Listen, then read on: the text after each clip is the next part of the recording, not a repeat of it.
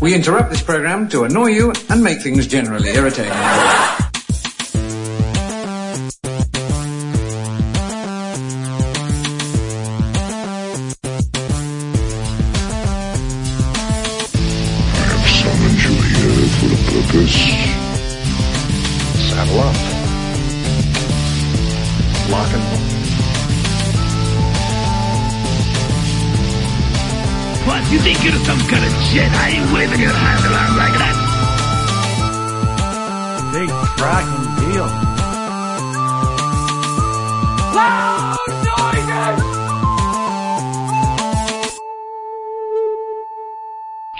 Change, you filthy animal.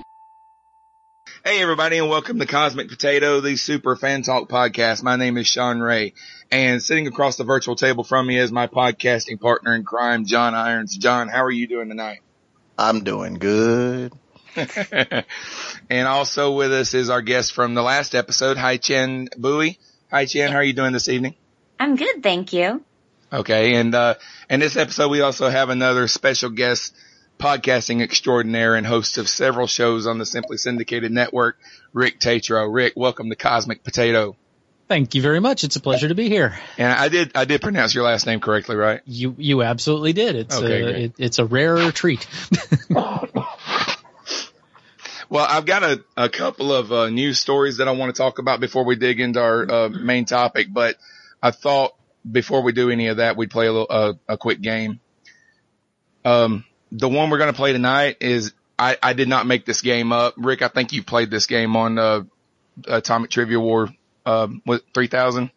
Nine thousand. Nine thousand, and uh, and I played Three it times at as hard. I played it at uh Magic City Con. Um, it, that's where I first heard of it. It's the it's the IMDb game. So um, Ah, the way it works, uh, guys, is you you're. I'm not going to name the actor. I'm going to start. I'm going. I'm going to go to their IMDb page, and I'm going to uh, start with the first movie that they were ever in. Okay, and I'm going to go up the list one by one. And as I go up the list, it gets closer to now as far as you know their movies, and you're going to try and guess what actor it is. So the earlier in the list that I am that you can name the actor, then the better you are at the game. Right. 'Cause Do we, it- do we get a gender? no, Fine. So you start from their earliest movies and then go up, and then we. right, right. So if their first movie was in 1968, then I'll name that movie first. Okay. And if their mo- if they can't, had a movie that came out last week, then I'll name that movie last. You know, and Uh, they they may have, movie titles, not characters, right? right just the movie titles. Okay. Okay, Okay. so I uh, am gonna suck. I'm gonna do. We're gonna do. We're gonna do three of them, and the first one I think is gonna be pretty easy. All right. So the first movie is, and I'll, I'll give you the. Are I'll- we all guessing, or is this for any? yeah, if you know if you know the answer, just shout it out. And I'm gonna give you the year and the title of the movie. I feel like we need a button or something. Yeah, like a little buzzer, so ding ding ding ding ding. You, you can do that if you want. If you just want to yell out ding ding ding ding ding, that'll be all right. All right. So, uh, 1980, the first deadly sin. Also in 1980, I don't even know if I'm going to be able to pronounce this correctly, but Ein Guru kommt. 1982, The Verdict. 1987, The Return of Bruno. That was a TV movie.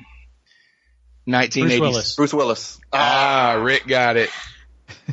I didn't even get the blind date yet. That was awesome. Oh my god. The next one was going to be blind date. Okay. Well, if you grew up in the '80s, you had to put up with Bruce Yeah. Willis's Yeah. at rhythm and blues. Uh, I feel like I'm gonna be like at a disadvantage in- in this game. why is that? No, I don't think. Well, you might be at a disadvantage for this next one, but Okay. you are the youngster of the bunch. I am not Yeah. alive in the 80s. Wow. Wow, you weren't alive in the 80s. I wasn't I was expecting to hear you say that. You should just wear that on a t-shirt everywhere Yeah. you go. I was not, I was not alive in the, I did not exist in the 80s. It's a good t-shirt. one nice Okay. thing about being a teacher is I've heard that enough; it no longer stings. Yeah, I had a part-time job a while back that, uh, one of the kids that I was working there asked me what year I graduated and I told him I graduated in 1995 and he said, wow, I was three. And Yeah. that made me feel super, that was the first time I felt super old, you know? I won't tell you when I graduated. Okay, so the second one, um, first movie was in 1975, Crazy Mama. 1981, Stripes. Bill Murray. Bruce Willis. No, Bruce. We just did. No, no, neither That one of those. Question. 1980, 1982, Night Warning. 1983, Great Day. 1983, The Lords of Discipline. 1983, Deadly Lessons. 1983, Mortuary. They were busy in '83, weren't they? And it sure was. 1983, Taking Tiger Mountain. 1984, Streets of Fire. Willem Dafoe. No. Good guess. 1984, Impulse. 1984. Now you gotta, you gotta, you gotta remember that, uh, some of these may have just been, they may have just been an extra in these movies because they're so early on. What did you say, John? Michael Pare. No. No. The only two people I know from Streets of Fire. 19, 1984, The Terminator. Lance Night- Henriksen. Mike Bain. Say, say those again. I didn't hear both of them. Lance Henriksen. No. Michael John? Bain. No. Linda Hamilton? No. 1985. Schwarzenegger? No, Paul it's not. Winfield. It's not Schwarzenegger. No, Paul Winfield. no. Oh. 1985, The Atlanta Child Murders. Yeah. It does. I mean, it'll get easier once I get. Charlize Theron. No, Charlie's Theron. How old was she in 1985? There's babies. Probably not. Yeah. 1985, Weird Science. Bill Paxton. It was Bill Paxton. There you Oh, go. yeah. Yeah. Remember, um, Well, in, the in, Termi- Streets of in, Fire. Terminator, in Terminator, the I keep script, forgetting he was in Terminator. yeah, his he name, guard? no, his name in the script was Punk Leader. He didn't even have a He, wa- name. he was the one who who was almost killed by Schwarzenegger when uh, the, he demanded his clothes. yeah, yeah, Okay. yeah. He took it. He took his clothes, Okay. his clothes, his motorcycle. okay, here's the. This is gonna be the last one. Let me uh This let me get to I the like first film. First film was in 1987 called Firehouse. 1988 Satisfaction. 1988 Baja, Oklahoma. 1988 Mystic Pizza. Julia Roberts. Julia Roberts. Mm. Well done. Yeah. Hi Chan, next time I'll try to find somebody that was in some movies after, uh, that didn't start until after 1990 or something. Oh, it's okay. I probably wouldn't get them anyways.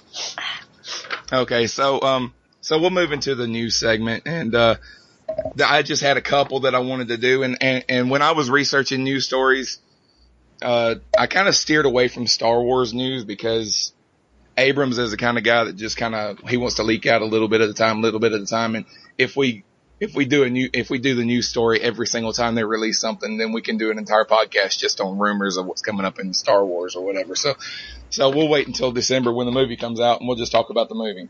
You know, so But it's it's so entertaining to watch him pretend to be upset when things leak. I, I know. And I remember I remember when he was doing uh Star Trek Into Darkness, he would come on the Tonight Show and he'd release like a half second clip and act like it was you know, this this huge thing or whatever, and it was basically just a an image of Kirk turning around or something like that, you know. So.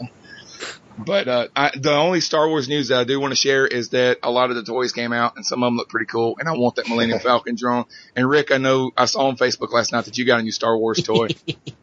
I have been okay. Uh, uh, first of all, let me preface this by saying I did not go out and buy this for myself uh, because this is an incredibly expensive toy.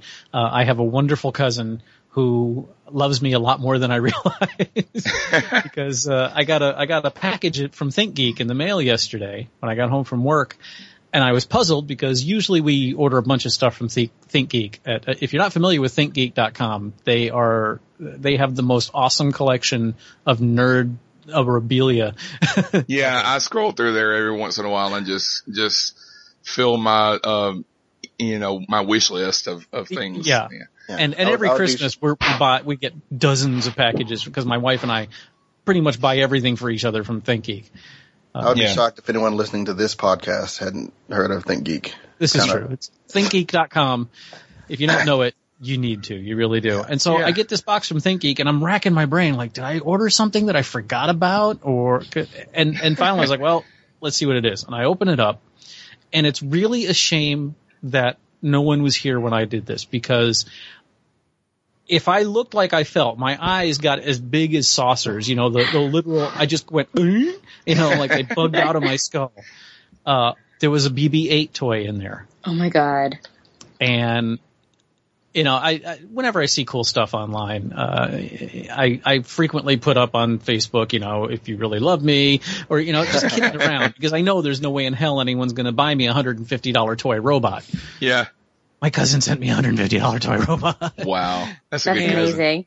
That's It- fantastic. How does it work? Because I know on the on the preview, I mean on the trailer, it looks like his head's kind of floating above the Yeah. the Well, okay. So- magnets. Is it actually rolling yeah, it's, stuff? it's it's oh yeah yeah. oh Okay, gosh. here here's the deal. Um, now, hi, hi, am I Hi Chan? Yes. Hi, Chen. Okay, I was- it, it's looking at your name. It, you, you, I dig your problem because I've got the same problem. I just want to make sure I said it right. Um, uh, you may. I uh, were you around for the Star Wars prequels? I was. Those were my introduction to the Star Wars universe. Okay, I'm so Um, sorry. I, mean, I was like, these are really pretty, but the second movie is stupid because they're rolling around in flowers a lot. And I don't know why he keeps like having really nightmares where he's sweating and half naked. So I don't know. okay, but uh, yes, I did watch the originals later and m- like them much better. okay. You rock. Oh Um, yeah, yeah. I don't know if you remember the the advertising before they came out. Um, you know, we we saw enough that by the time I got to see Phantom Menace, I I really had serious misgivings about Jar Jar Binks, which were later later uh, proven to be way way way right. Um, We've had we've had conversations about Jar Jar on this show, so Um, so here we are going into the new era of Star Wars, and here we have Episode Seven being advertised, and we see this beach ball droid thing rolling along with its with, and part of my mind is going, you know, this could be another Jar Jar, and then the rest of me is going. That's kind of neat. And then when they did at uh, was it Comic Con or the or the Star Wars Day at or, in Orlando, I It think was it- D23, I think. Yeah, No, no, the Star Wars day. Day actually. Yeah. oh okay. and they rolled out the real BB-8. And it was, you know, we had been speculating that maybe there was a, a, you know, a groove down the middle of this thing that the head was sitting on and stuff. yeah. And, and I, I was positive it was, it was computer generated. And then a real BB-8 comes rolling out on the stage with its head just floating around on top of this ball. And I, I, my mind went, mm.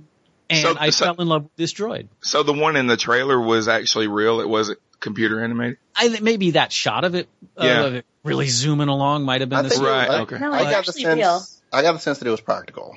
Yeah. Yeah. The, Wow. So they wheeled this thing out, and it was made by a company called Sphero, and they've had this these uh, rolling ball toys for quite a while now. And what they've got is inside the ball is a gyro stabilized. Act, you know, motorized, you know, it's got wheels and stuff.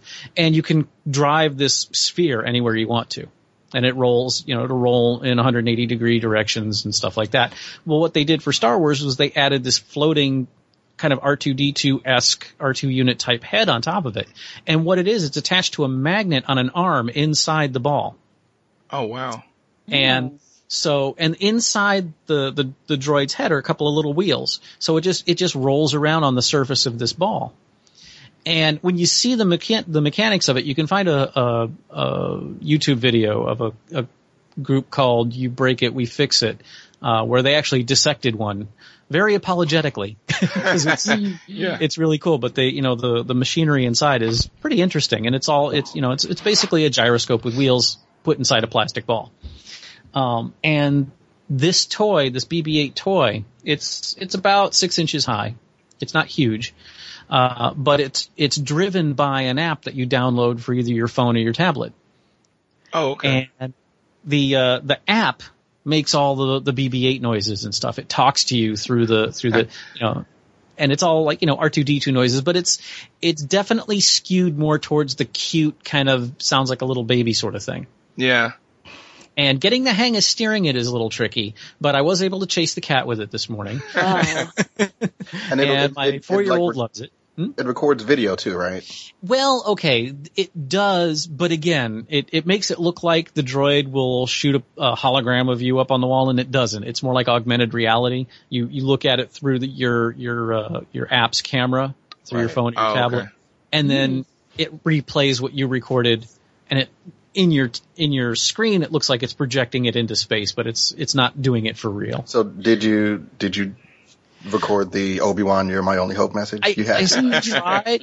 I tried, and my, my the app crashed just as it was getting ready to do it, and then I, I haven't tried Oh. since. I've been trying to learn how to drive the damn thing, um, but it's great. It zooms around, and it's pretty. It's pretty tough. Uh, you know, it, and when it bumps into something, it turns red and and and grumbles, gets angry. Uh, it, it's an awesome little toy. If if you are the type, I wouldn't say it's a good toy for little kids. Uh, like my, my daughter picked it up the first time she picked it up, she bent one of his antennas. Um, it, it went, it went right back. So she didn't, she didn't ruin it or anything, but it, it's, it's pretty tough, but probably not tough enough for the real young ones. Uh, but if you're the kind of, you know, if you're a grown up and you can drop 150 bucks on a toy, this, it's definitely worth it. It's, you know, you're getting your money's worth out of it and it's, it's, it sits in this little cradle, uh, that inductively charges it so you don't have to plug it in. Well, you, Yeah. you plug the base in, but it's it it it the the the droid itself doesn't have a plug. Oh, okay. Well, it's like this, uh, the, the, the, um, demo that I saw on YouTube of this Millennium Falcon drone. It's, um, it's about the size of your hand and it can, it can hover. It doesn't go really high like a regular drone does. It won't go like, you know, a hundred feet up in the air or whatever. But if you accidentally let it fall, it won't break.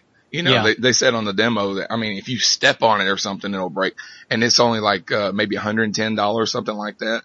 And they're Yeah. supposed to, sometime before Christmas, they're going to be coming out with one of the X-Wing. And I'm not really sure how physically it's going to work with the little pro- propellers that have to be on top of the drone and everything. But it's, you know, if I had an X-Wing that I could just fly around my house, that'd be pretty cool too.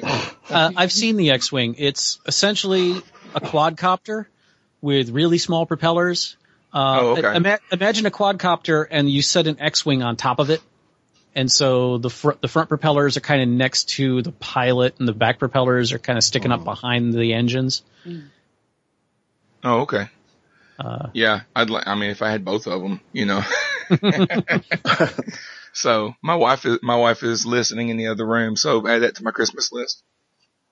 So Look forward to the dining room dog fights. there you go, there you go, and the and they even showed it. It kind of go vertically. I mean, it won't stay vertical for very long, but it kind of went vertical and went up the wall a little bit, you know. So that's that's pretty cool. mhm. It's got But, the uh, back that lights up and So the uh, couple other um, news stories that I had that um, they're going to make another Men in Black movie, but Will Smith's not Will Smith's not going to be in it, and I don't know about Tommy Lee Jones, and I can't find any information as to whether this is going to be a sequel or if they're rebooting the series. I did find out that originally they said they wanted to do a crossover with 21 Jump Street, I heard that rumor. which is probably why Will Smith doesn't want to be involved in it because that might ruin his career. It won't ruin Jonah Hill's career, but but it, it might it might mess up Will Smith a little bit. But that that seems kind of strange. I know Twenty One Jump Street is kind of out there as far as you know, it's comedy and everything. But to suddenly introduce it into a world where there's aliens and stuff all over the place seems kind of strange to me. But I haven't seen 22 Jump Street, so I, it may be full of aliens for all I know. I don't, I don't. but, um, the other news story that I had is that the premiere episode of the new X-Files miniseries is going to be, they're going to show it next month at Comic-Con. So if you're going to Comic-Con, good luck getting in to see it. I'm, I'm sure, I'm sure people are going to be camped out for days like a movie premiere to get tickets for that. But I saw on, uh, the Wikipedia page about the new miniseries that you guys know what I'm talking about, right? The X-Files miniseries is coming up in January. Of course. yeah, Yeah. oh yeah. Okay. Annabeth Gish is, is on to be, to come back as Agent Reyes, but I don't think Robert Patrick's coming back. And, and that's too bad because, you know, I, I kind of liked Agent Doggett. You know, he was kind of there to replace Duchovny and Duchovny kind of, John, John's laughing. You must not like Robert Patrick. And, No, no, I'm just I'm just laughing. The the the quintessential scene for his era that I remember was he was questioning some suspect, and the the suspect was just giving him a hard time. He's like, "What do you want, Agent Dog?" It. yeah. That's it. Like this. Well, his his episode started coming on right around the time that I was getting married and having kids, so I kind of stopped watching the X Files the last couple of seasons. But I went back recently when I found out they were gonna, you know, bring the series back, and I I just went through the series and watched all the uh, mythology episodes. I didn't watch all the Monster of the Week stuff, which even though Monster of the Weeks are some of those are the best ones, but Those I are just my wanted favorites, to, yeah. I yeah, about to I just that, wanted yeah. to catch up on the mythology, so I went through and watched all the mythology episodes, and I I found myself really liking his character, you know. So I was kind of hoping that he would come back for this, but I guess he's too busy doing other stuff. But and they're only doing six episodes, so I don't know how how much they can fit into you know six episodes. But I just wanted to throw that that out there. Yeah, I kind of wish I had stuck with the series when when Duchovny left. I mean, the, the show was kind of flagging anyway, and I think I watched the the first three three or four episodes of of uh, Doggett's season, and I. It's hard to remember because you know it was a long time ago. Um, but I don't think I made the conscious choice to stop watching. I just kind of stopped. Yeah. Uh, yeah, that's kind of what I did too. Yeah. I think that's yeah. That probably happened a lot. I'm currently um, binging X Files because I I never caught it live when it was on TV. So What season? Rather, What season uh, are you at now? I'm on season three, I think. Oh, okay. Yeah. Oh, okay. You're still in. You're in the prime of it. I'm The- in the early seasons when it's still good and Mulder and Scully are still at their best. So I don't have like the crazy, it doesn't get too like crazy with the mythology yet. There's still like a lot of the kind of paranoid conspiracy stuff going on, but I kind of like that more than any actual answers, I feel. You know, Go. it didn't really get. s- Well, I don't want to say stupid. Well, yeah, I'll say stupid. It didn't get stupid until the movie. Yeah, the, the last season that I remember watching, you know, making a point to watch it every week was the season that was after the first film. So I think that was season five. It was the, it was the season where they did the episode where they were on cops. So I think that was, se- I think that was season five. Yeah, There were yeah. Which Wow, that- that's like, that's very self-aware. I don't know. Yeah, well, I mean, I've got, I've got, I got a love hate relationship with that episode because on one hand, I think it's incredibly stupid, uh, an incredibly stupid idea, but on the other hand, I kind of like the way they did it because there's a monster in the episode, but you never see the monster. Because if you saw the monster, that would mean that this monster was on an episode of Cops and the whole world would know that all this stuff was real, you know, so, so, you know, the the monster was off camera through the for the entire episode, but you know. But uh let's move into our main topic. And originally when I was coming up with what I wanted to do for this episode, I was thinking about doing an episode that was all uh the new fall TV shows that we like, but I think I want to wait until November to do that because there's a lot of stuff that still hasn't come on yet that's going to come out in no, in October. I think the you know the Walking Dead premiere comes out in October and a couple other things. So we'll wait till November to do that episode. This one I wanted to do our favorite bad movies. And when I say bad movie, I don't, I don't mean that we necessarily think that it's bad, but audiences in general think it's bad, but there's things about it that we like. And if it's on TV, we're going to sit down and watch it. Or, or we even know that it's so bad, but we just like laughing at the, at whatever, you know, eff- effects or whatever make it, make it bad, you know. So I'll, I guess I'll start and we'll just kind of go around the, the virtual circle and, uh, take a turn. You know, we'll do, we'll do three each. And then if we have time, we'll, we'll, we'll go around and we'll do a couple more or whatever. So most of my films on my list are pretty recent, but the one that I picked for my first film is Jason X. I don't know if you guys ever saw that. I have not. But- You haven't seen it really? Rick, have you, have you seen it? No, I, I want. I've seen the first. Well, okay. Uh, full disclosure: I am. I'm not really a horror into horror, and I'm really not into slasher films. Uh, I saw the first Friday the Thirteenth way back uh, when it was on VHS. Yeah. uh, I didn't even have the the stones to see it in the movie theaters, and uh, it, it, it there are certain scenes from it that still bug me today. So it's- Yeah. it's, not really my my cup of tea.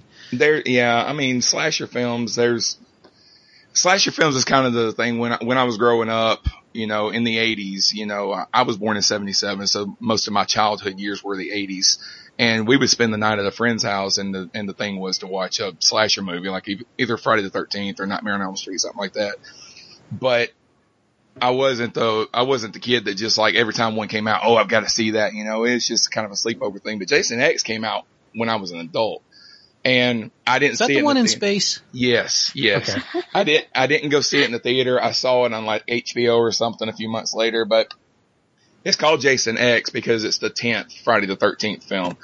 And it's a stupid concept for a slasher movie because the plot is that Jason Voorhees has now been cryogenically, excuse me, cryogenically frozen and it moves the action to a starship in the year 2455 and Jason, Jason thaws out. He starts killing members of the crew one by one. My god. It, it kind of poke, it kind of pokes fun at slasher films and sci-fi film tropes, like the fact that they've got an android on the crew and she can reprogram, reprogram herself so that she's like a, a Tomb Raider kind of fighter and everything. She can kick him in the face, do roundhouse kicks and all that kind of stuff. And then he gets, at one point in the film, he gets electrocuted by the ship's computer and he kind of upgrades to a cybernetic version of Jason. and Are you stuff. kidding me? Yeah. Oh, I mean, it's, God. it's crazy. It, it's, it's not, it doesn't seem to even be part of the same universe that the other films take place in. It's, it's like, it's a sci-fi film. It's a slasher film at the same time, you know, and there's even a scene where he kind of gets tricked into going into a holodeck kind of, they don't call it the holodeck, you know, but it's the same thing. And they've got it programmed to make him think that he's on back at Crystal Lake and they have a couple of girls that try to seduce him and he ends up killing them, you know. But, you know, I, when it comes on TV, I watch it even though I, I know it's terrible. They're, the lines are awful, but it- it's, it's the first one on my list, you know. It's a bad movie that I, I kind of dig, you know, so. John, we'll go on to, to you next. Um, all right. I I guess I misinterpreted the assignment. I I I absolutely picked movies that I thought were bad movies. Um, not not like, well, the critics didn't like it, or like a lot of people, you know, talk it talk bad about it, but it's actually underrated. No, I, I picked I picked movies that are not good movies. Okay. Um, the first of which would be, uh, I believe it came out in 1980, Flash Gordon. I considered What? that one actually. You don't like Flash Gordon? Why? I love Flash Gordon. You don't but it's like a acid trips? horrible, It's a horrible movie. It, So that- you it's, just you did uh, do the assignment correctly then. Yeah. yeah, it's, it's, the plot is meandering, the, the blatant sex sells aspect of sci-fi is like on full display. It's like, is you could, you could see like the director, like the producer and the director, okay, now how much can we get away with before they change our rating? Can we do that? Okay, let's do it. If, okay, if they make those noises, can we can we make the noises? we don't show it. Is that? I guess. Okay, well let's do that too. Hey, Yeah. Brian Blessed in a tiny little pair of panties is hot. There's a lot to like about the movie. What Don't was get that film rated? Uh, probably are. You think so? No, that's that had to be PG. Actually, you know what? They- Yeah, probably. you know what? They could get away with a lot more in PG back then than they Yeah, can now. PG thirteen existed. This is probably one of those movies that P- that PG thirteen was created for. Yeah, yeah. Um, but yeah, like uh, you know, starring a, a young uh, Timothy Dalton, pre pre Bond. Uh, Max von Sydow was uh, Ming the Merciless. I mean, it, it What? Max von Yes. Sydow. Okay. Yeah. Yeah. like I Why are you calling I will still quote that movie. You know, and and the obscure quotes that like you have to be in my family to get. Bring me the boar words. Like nobody know nobody knows that. Yeah. Squadron fourteen. Da. Like the, the, hmm? it's PG. So, PG. yeah. That's what I thought, you know, they could get away with a lot more in PG. You know, like, uh, uh, Swamp Thing, I think was PG and it had, it had a naked woman in it. yeah. They couldn't do that now. Well, you could still do naked in PG if she's not or he's not engaged. Shall we say? Tastefully naked. Tastefully naked. Naked alone. I don't think they can. I don't think they can actually show anything in a PG film. If it's if they show anything, it's automatically going to be PG thirteen at, at at this Yeah. point in time. PG thirteen didn't come out come about till uh, Indiana Jones and the Temple of Doom. Yeah, because he reaches into his chest and pulls his Yeah. heart out or something like that. Yeah, Yeah, they're like, we know we should come up with a different rating because that's not okay. yeah. Um, oh yeah, so so uh, Flash Gordon, I I would recommend it to anyone with the fair warning that it's not a good movie, But it's a fun movie. but it's a fun movie, and if you're pubescent, it's an informative movie.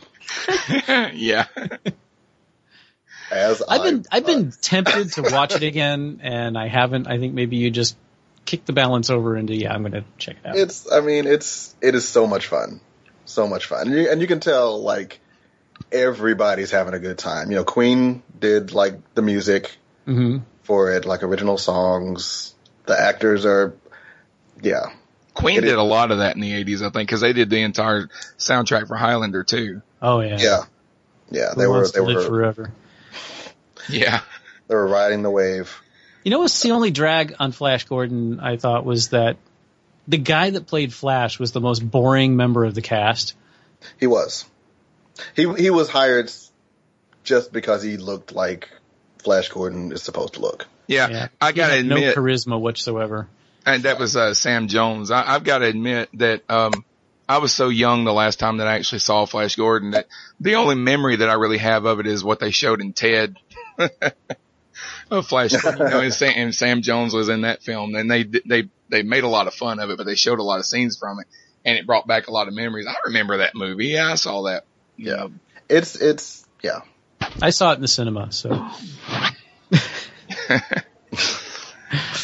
Who wants to go next? Uh, Rick or Hai Chan? Which got, which one you which one wants to go next? ladies first. Oh, Okay. okay. I will go next. Um, my pick is Troll 2. Ooh. Oh, I almost put that on my list. I almost put that on the list.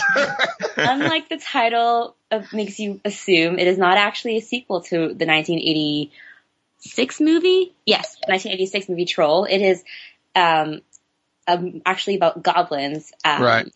Yeah, and it's like this B horror movie about this family that moves that like um takes a house sits a movie in a town a house sits a house in a town called Nilbog, which they realize about halfway through the movie it's actually goblins spelled backwards. Yeah. The goblins are like feeding them food that will turn them into vegetables because the only way they can eat humans is if they're vegetables. Um, it's a great, terrible movie. And I know it, but as soon as I hear you say it, you know, I start laughing again. I, yeah. It's so good. Yeah, the director was this like European person who could not speak any English, so uh, all of the actors had no idea what was going on. They thought it was an actual like serious movie, so they were very surprised when the movie came out. Have you ever seen that movie, Rick? I have not. Is that the one where there's a scene where there's a bunch of trolley goblin things sitting around this pile, this this puddle of green goop, and That's a exactly blonde it. kid is like, "Oh my god, they're eating him, He- and they're he- gonna eat me too." It's the worst delivery of any line. He, he, he I've says, seen they're eating her. And then they're going to eat me. Oh my God. you know, Oh, and there's like this terrible scene where there the little kid is the only one who knows that like the goblins are trying to turn them into vegetables and eat them. yeah. 'Cause he's getting visions of like his dead grandfather, like pops up randomly in mirrors. Um, and he like basically to stop them from eating the food, pees all over the food. And then like the dad takes him to a room and starts unbuckling his belt. And I was like, and the kid was like, what are you going to do to me, daddy? And I was like, what is he going to do? This movie just And took a turn. it, yeah, it turns out he's just like, I'm gotta tighten my belt another notch because I'm not going to be eating tonight. It was ridiculous. yeah. That was, it was, it was so bad they made the movie. I think it was originally supposed to be called Goblins or something like that. Yes. And they kind of got it in their head that nobody's going to come and see this movie. So we're going to change it and make it a sequel to Troll. And hopefully the people that went to see Troll will come and see this movie. You know, even though they, they never call anybody a troll anytime in the movie, it's, it's about goblins. Yep, they just tell them about goblins the whole time. Yeah. Okay, Rick, go ahead. Okay, uh, when you when you gave me the assignment and you said that bad movies that you still love to watch, that kind of that that shunted me into trying to think of stuff I still watch. Because I could give you, I could rattle off a list of movies that I liked, you know, 30 years ago that Right. Have since turned out to be horrible, horrible things. Uh, but there was one movie that immediately leapt to mind, and that is the 1984 classic with a 5.6 rating on IMDb, Ice Pirates. Oh, sorry. Now, just, just to be it. sure, just Visceral to be reaction. sure, I watched it two nights ago for the first time in ages. Uh, and for about the first 10 minutes, I was sitting here in my chair cringing because I was like, oh my God, this isn't just bad but enjoyable. This is just bad.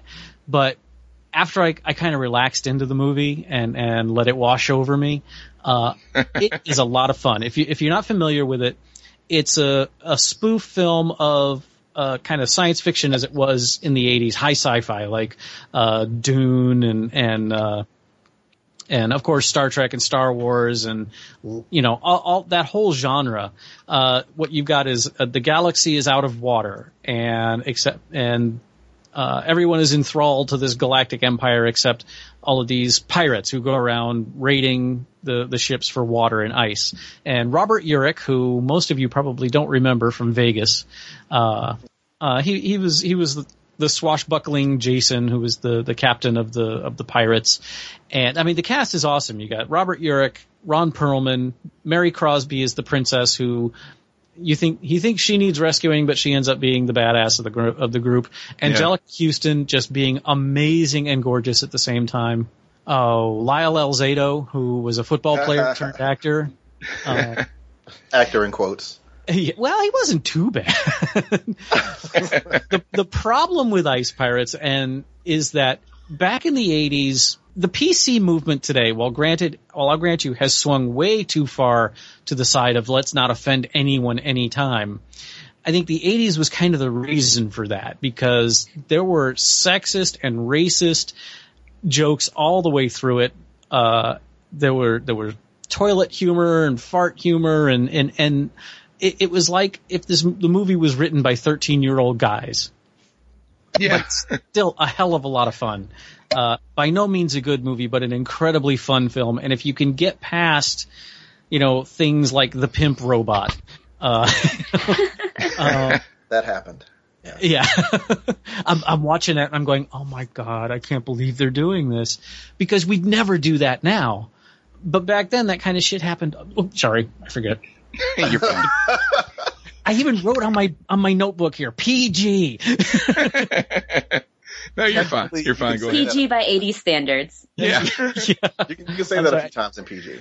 Li- listening to your last show when you were talking about my mom listens to this, I'm like, I have got to be careful. I'm t- I'm such a potty mouth on my Oh. shows, it's unbelievable. I, I think my mom's heard that word a few times. So. Okay, Well, I actually referenced. I don't. I I, I work actually in the same office as uh, Haishin, and I don't know if you remember, but I made a reference to that movie a few months ago, and I can't remember what the context was, but I, I think we're probably just talking about terrible sci-fi movies. Yes. I did not understand your reference. yes, I've not seen that movie. no, and I actually I sent a I sent a link to the trailer to to my to my coworkers, and you know was it it was perhaps so, uh, talk, were you perhaps talking about space herpy? Exactly, that's me. Yes. Hi, Shane. You, you don't keep you don't keep a list of all the random uh, movies that John talks about and go home and watch them. No, I don't like, you know, I have like a little That's- notebook saying, watch this terrible movie from the 80s that John also referenced today. That's I the need to be in the know. uh, space space herpes and robot diarrhea. I believe were the two. Oh yeah, the, yeah. So Um, but Oh, yeah, a, a very Excellent. very bad movie, but a lot of fun. I I, I strongly recommend Ice Pirates. All right, my uh my second movie is Last Action Hero. Ah, This is this is a uh, I mean this is the one where Arnold Schwarzenegger played Jack Slater It's supposed to be this hero from a whole series of action movies and it's is actually supposed to be Arnold playing the character. But this kid gets pulled into the movie and nobody, and nobody in the movie knows that they're in a movie. And, you know, it's got all kinds of crazy stunts and they take the action movie tropes, you know, way over the top, but they all do it on purpose and wink at the audience. And the reason I think of it as being a bad movie that I like, I think it gets a reputation as being a bad movie mostly because it came out the same summer that Jurassic Park came out. So it didn't do all that great in the box office, even though they really tried with marketing. You know, they had commercials and they had Burger King had cups or something like that, you know, and, but, you know, but I watched, I didn't watch it in the theater because I went to see Jurassic Park, but I watched it when it came out. I watched it when it came out on video and I really liked it. You know, it's, it's like you're watching an action movie about action movies. It's got all the, you know, all the tropes. The guy's got the glass eye that he keeps changing. It's got little smiley faces on it and stuff like that. And, you know, and the, and then there's a scene where Arnold meets the real Arnold when, when he comes into the real world and stuff like that. But, you know, I, I like the movie, you know, so I watch it when it comes on. I watched it not too long ago, but, you know, Last Action Hero. Okay. You know, Arnold's made some questionable choices in his career. I mean, he did make Junior. Oh, that was a fun movie. It was Yeah. a fun movie, but it was a weird movie. I, I always appreciate. appreciated. Go ahead. Please go ahead. Uh, I've I've always appreciated Arnold's ability to laugh at himself. Yeah. Yeah, he does have a good sense of humor. And, uh, I don't know if you guys know, it just, it just popped into my head. Did you know that they're making an, another, a sequel to Twins? I've heard about it. Yeah. It's- I, I did think, it- not know that. I think it's supposed to be called Triplets and it's going to have Arnold Schwarzenegger, Danny DeVito and Eddie Murphy. oh my god. Eddie Murphy's Wow. going to be like their, their other brother that they didn't know about or something like that. So They're it, it seems like a good much money to concept. get those three actors together. Yeah. Yeah. And the movie's not going to make any money at all. Eddie, eh, well, I mean, it's got Eddie Murphy move in it, and none of his movies make money anymore. You Unless know, he's doing a voice for an animated. that's that's true. You know, Or he does- singing. Yeah, yeah. But uh, what was the last? What I don't even remember the last movie he came out with. I know he did that. Uh, the one where his body was supposed to be a spaceship. I went to see. I don't Uh-huh. remember the name of it. I, I took my son to see it and regret it. it. There was a film, and I can't remember the name of it now, but it was a it was a spaceship Yeah. that looked like Eddie was- Murphy, and all the people in the spaceship were super tiny, and they lived inside of him, and they could maneuver him around, and he he would be like a real person in the real world, but he was being maneuvered by these people, and he could fly in space and stuff like it was. It, It was just sounds silly when you describe it. But yeah. Okay. Um, so John, go ahead with your your second well, uh, uh, I, I will. I will. But first, I will like kind of picking up on what on um, the last action hero. Oh, okay. I actually actually made a second like a subcategory because because I was coming up with films that uh like I, I- I kind of separated out the ones that I felt knew they were bad and were like kind of playing off of it. yeah. So like um like Evil Dead 2, Army of Darkness made that list. Uh um like The Last Dragon, Big Trouble in Little China made that list. Yeah. Uh but but they like they weren't good movies, but I felt like they knew it and they just kind of went for it. Um the second movie on my list, I think really did think that it was a good movie and it's not. But I love it because they showed it on HBO like 3 times a day. Uh The Beastmaster. Yes. yes.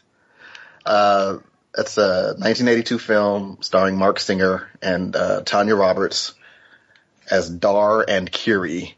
oh my god. And yeah, yeah, there's, there's a lot of loincloth action uh, in, the, in the Beastmaster. And basically, um, he is the you know the the chosen one, and he can talk to animals, and he it's his it's his it's his uh, destiny to defeat the evil tyrant of kind of this let's call it a desert world. It's not it's not it's not like the whole world. They're, they're basically kind of in the desert.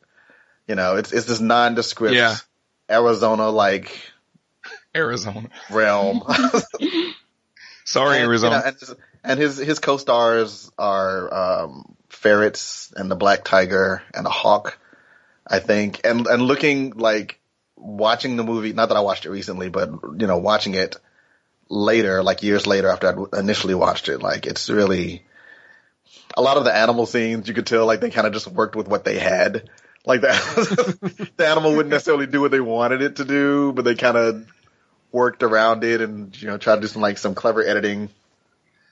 But yeah, it's oh also starring uh, John Amos, who uh, Was in everything best- at that time. Yeah. yeah Wow. probably best known as um, the the young woman's father in um, uh, Coming to America, and or the dad in Good Times. I, yeah, good Times. Or spoiler, they tragically killed him.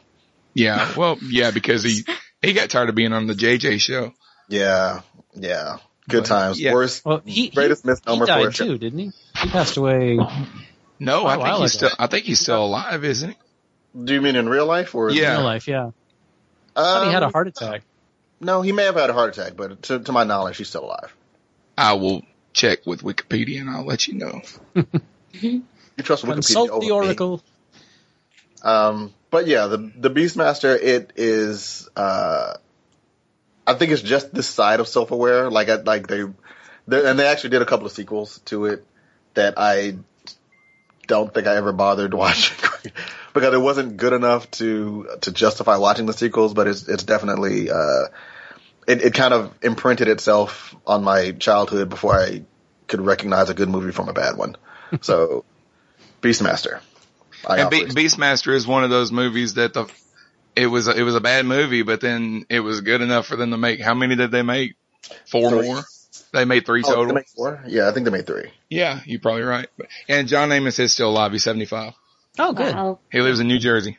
Glad to be wrong about that. Hi, Chan. Okay, so my second one is not exactly it's not exactly a bad movie, but I just want to talk about my love for Bollywood movies. and I feel like they've kind of fallen that reign of like that realm of ridiculousness. So this one is Dhoom. It's basically the Have you ever seen it? I think I have seen it. No, did you, did you say Doom or Doom? Doom. It's D-O-O-M? D H O O M. It's like the the Hindu sound for like um the sound that a car makes. It's like the Indian version, the Bollywood version of uh, Fast and Furious, but Oh, okay, way more okay, okay. ridiculous and amazing. Uh, so like the super cop guy um, is trying to catch this motorcycle gang of thieves, and he basically hire, gets an ex-con to join him and help him catch these people who go in like these really amazing, ridiculous kind of stunt like um, uh, robberies. It's there's it's amazing and there's dancing and singing and I do know the dance moves to the theme song tune. and uh, they it's so it was so successful in India that they made two more sequels, Dhoom 2 and Dhoom 3. And they're all amazing too. Actually, I haven't seen Dhoom 3 yet, but Dhoom 2 was really good. Now, I've, Um, ne- I've never watched any uh, Bollywood films. Do they really all break out in the dance, no matter what genre the film is? The way Yes. that they okay, Yep. because I've seen satire of it on American television, but I've never actually seen the films to see if they actually do that kind of stuff. It is actually how it is. It's three hours long. It would definitely cut down the movie to two hours if they cut out all the dance scenes. Yeah, like, they dance like during a romantic scene. They dance during like an action scene, and it's yeah, it's there's like one scene where the super cop is chasing the guy, the um robbers. Like they're in a truck and he's like on a boat on a river that's like parallel to the road. And at one point the the truck like crosses a bridge across the water and the super cop drives the boat over the bridge and just like starts shooting at it. It's so amazing.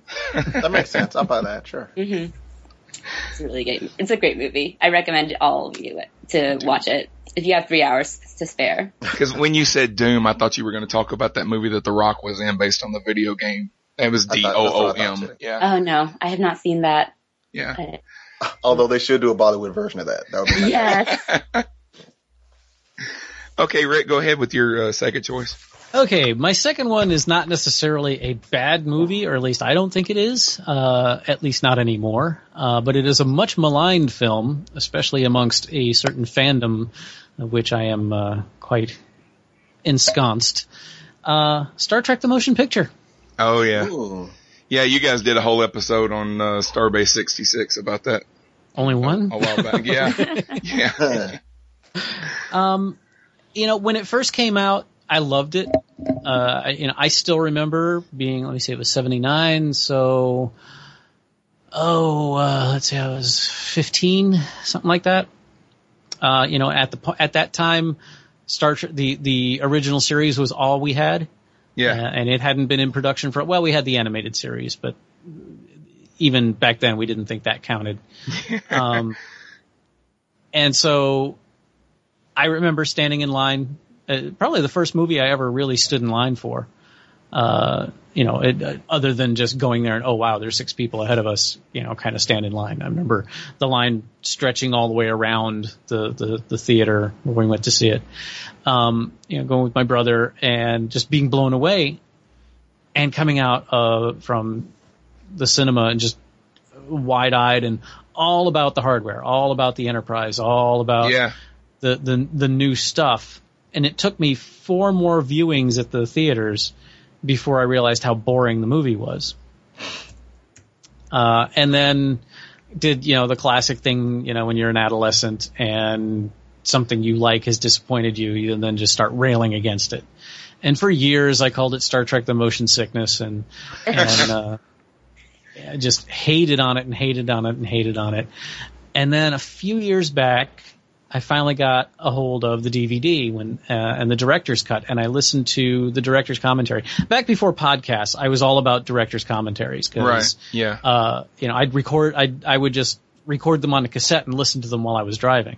Uh, and if you listen to the uh, the uh, director's commentary by Robert Wise, uh, and also there's a few other people on it. Uh, um, John Dykstra talks about it. He was the in charge of the special effects. He's also the guy who revolutionized uh, you know, created the uh, the uh, motion control filming that Star Wars used, and and then later got in trouble with Battlestar Galactica. Uh, that's a whole other story. Um, listening to Robert Wise talk about how the film was made and how he was, um, Paramount would not budge on the release date, and so he the, they had shot like weeks and weeks of stuff that he never had a chance to see.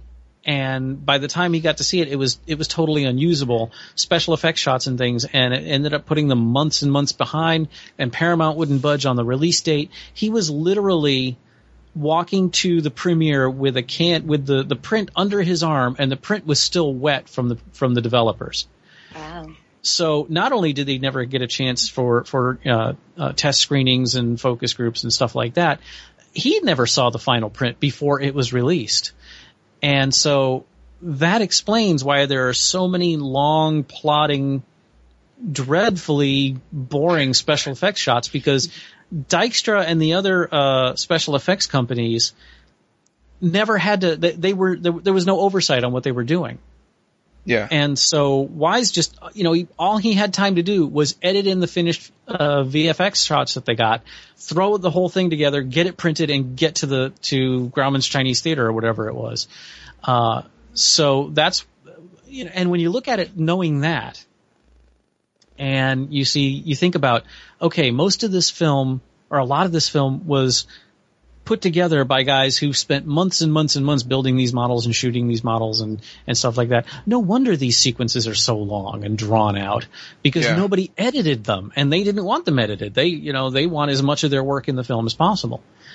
Uh, and there were there were a, a multitude of other problems that they had getting that film done. And once you listen to the commentary, you're I was amazed that the movie was as good as it is Yeah. and I I have I have grown over the years to love the film. Yes, I will still fast forward through a lot of the interminable, you know, driving through the cloud shot and driving over V'ger shots and stuff like that. Uh, but as far as Star Trek goes, I think it's it's a good, solid Star Trek story, even if it's a bit of a retread of of uh, the Changeling. Yeah. Um, but it's it's it's nowhere near as bad as we think it is. I mean, it's certainly not Star Trek Five bad. No, no, not at all. uh, or Into Dark or uh, Into Darkness bad. Oh, I liked Into Darkness. No. Uh, so Star Trek: The Motion Picture gets my vote as as uh, a movie that is much maligned and is nowhere near as bad as people think it is. what struck me when I saw it, and, and I was a, I was a kid when I saw it, and I didn't really get into Star Trek until about the third season of the Next Generation. Um, but after I started watching that, the local station that showed it would show reruns of the original series late on Sunday nights, and I would watch them. And I went to the video store and I picked up the the first film, and I was just shocked at how it looks so much different than the show. The uniforms look completely different. The the the bridge looked completely different. And I going back thinking thinking now as an adult, I imagine how jarring that must have been for an audience watching it in the theater, thinking they were going to watch a film version of this TV show that they liked 15 years ago, and now they're watching something. It's got the same characters, but everything just looked completely different. Well, fortunately, we had been well prepared by the, the, the, the press ahead of time and magazines like Starlog and stuff. We didn't have the internet back then, of course, but there had been quite a lot of production stills and stuff released. I think for just that reason, because it was so different. Uh, I think if we had gone in there cold, we might might have been it might have been very jarring, but we knew what we were we we knew what we were expecting to see, and seeing the Enterprise go from that little bitty, sometime a lot of original series I saw on black and white TVs when I was a kid. Yeah. Uh, so going from very low res, black and white, fuzzy, trying to get in the signal TVs to seeing the Enterprise 30 feet long and 20 feet tall, and and it, it's I still love the the scene. the scene a lot of people hate the most in Star Trek: The Motion Picture is the Enterprise fly around, which just goes on forever, and as far as Yeah. I'm concerned, is 10 minutes too short. Oh, really? That that is Starship porn of the highest quality for me.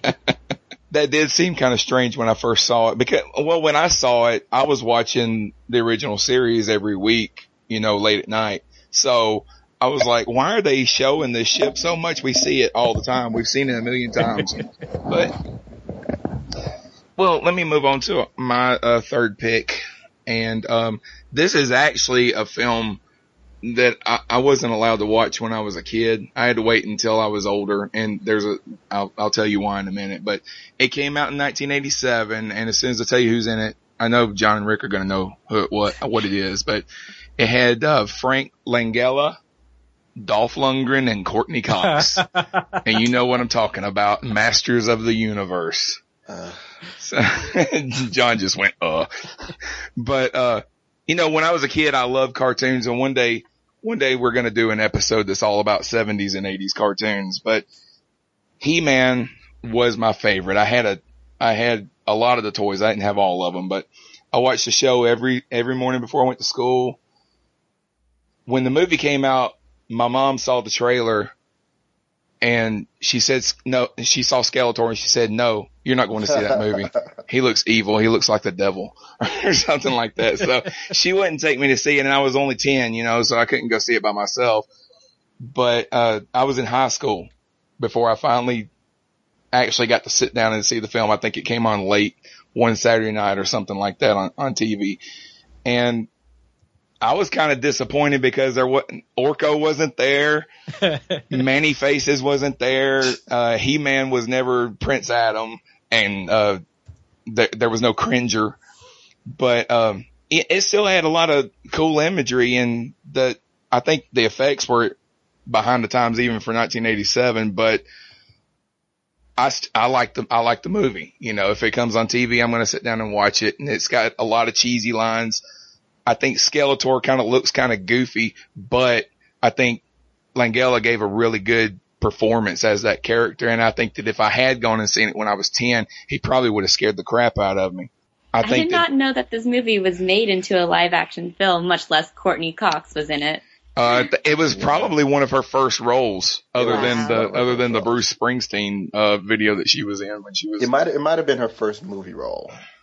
yeah. And she's from my hometown. She's from Birmingham.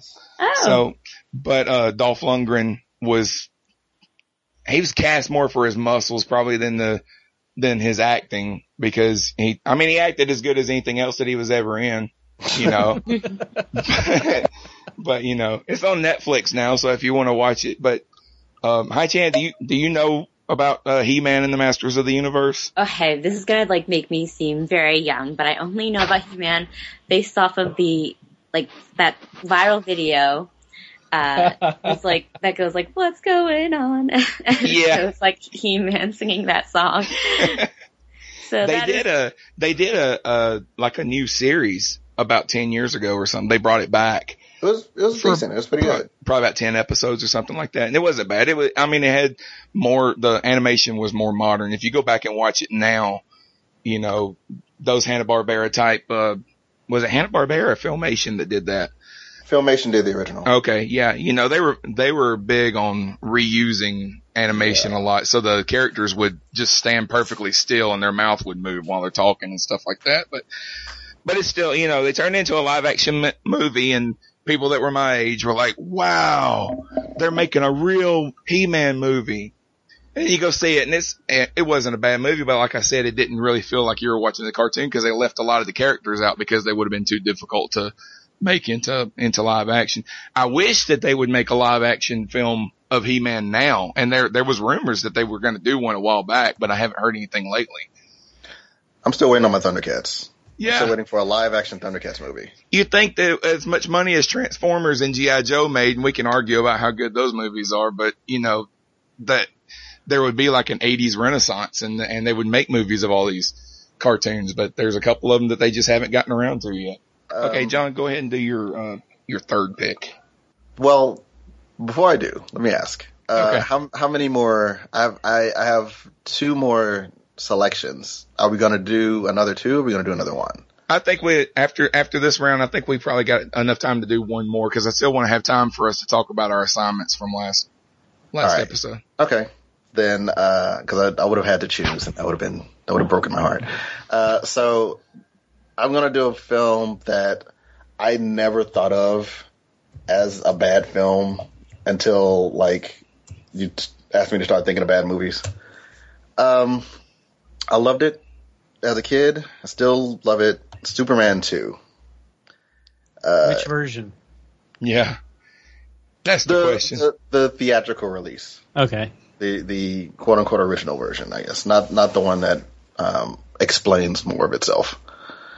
Um, came out in 1980, sequel obviously to Superman, which I think was 77.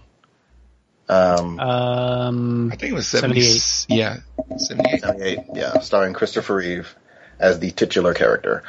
um, the yeah, so basically, um, I'll always always love it for the introduction of the Phantom Zone into the world. The idea of the Phantom Zone. So, three Kryptonian criminals are trapped in this two dimensional plane, basically because they didn't have the death penalty, I guess, on Krypton Right. um, and they're they're horrible, horrible people. And through the result of Superman throwing a nuclear bomb into space, because you know, because terrorists, uh, the It was the 80s. Yeah, it, it was the eighties. There had to be a nuclear bomb somewhere. Yeah. Um, the Phantom Zone just happened to be floating by Earth close enough, close enough close enough to be affected and, and shattered and releasing these three Kryptonians who all have the same powers as Superman. And both this trio and Superman have powers that no one ever thought of in this film. Like uh, teleportation, I think, and Right. super fast ice sculpting Yeah. uh, was it his his his symbol of on his chest became a plastic net? Yeah. I don't I don't know. Yeah. I don't remember ever seeing that in the comic, but Yeah, and apparently laser beams kind of extend and can shrink back in like lightsabers. They don't. They're not a. la- They're not light like I thought. But anyway, um, yeah. So in case you hadn't noticed, there were a lot of there were a lot of things in this film that uh, really just don't make a good movie. But I never thought of it as a bad movie, really, because it's it's like I anytime I watch this film, and I I would watch it whenever it was on. I watched this film to get to the fight scene where oh also over the course of the film, Superman reveals himself to Lois Lane. Lois Lane, Superman fall in love. It's like you know what, I want to be all Clark all the time for you. You know, f the rest of the world. I guess you know just let's hang out. Um, so yeah, so he gives up his powers so that he can live a normal life, and it's the bad. It's, he picked the wrong day to quit smoking. Uh, because three superpowered villains come to Earth and basically enslave humanity. it, it was like the worst timing. Um, so he goes, he gets his power back. Spoilers: Superman saves the Yeah. day, um, and the fight. That's basically the last, you know, 30, 40 minutes of the film is really the reason to see the film. Like it's it's so epic. it's just, Yeah. it's just it's really great. It's a really Well, great fight. Richard Donner went the- back and, and added, you know, a lot of stuff. He did the, the Donner cut or whatever. And, uh, I think it added another 45 minutes or an hour to the film or whatever. Yeah. But, you know, I don't really consider Superman 2 to be, it, it's, it's out of those four films, that's the one that I like. And I think originally Richard Donner had wanted the first movie and the second movie to be one movie. He wants those to be considered one continuous story arc or whatever. But, but Like, yeah. that's I'm saying. Like I, I never, I never thought of it as a bad movie, but you know, I'm trying to imagine if I'd never seen it before and I'm watching this film for the first time, would I think of it as a good movie? And I probably wouldn't. Well, if you Um, compare if you compare it to the MCU, you know, Not- no, not even just, just. I mean, the effects were good, were great for the time, and but like there was a lot of kind of dumbness in it. Like he gets in a bar fight. yeah, And then so he gets in a bar fight as Clark and he loses badly.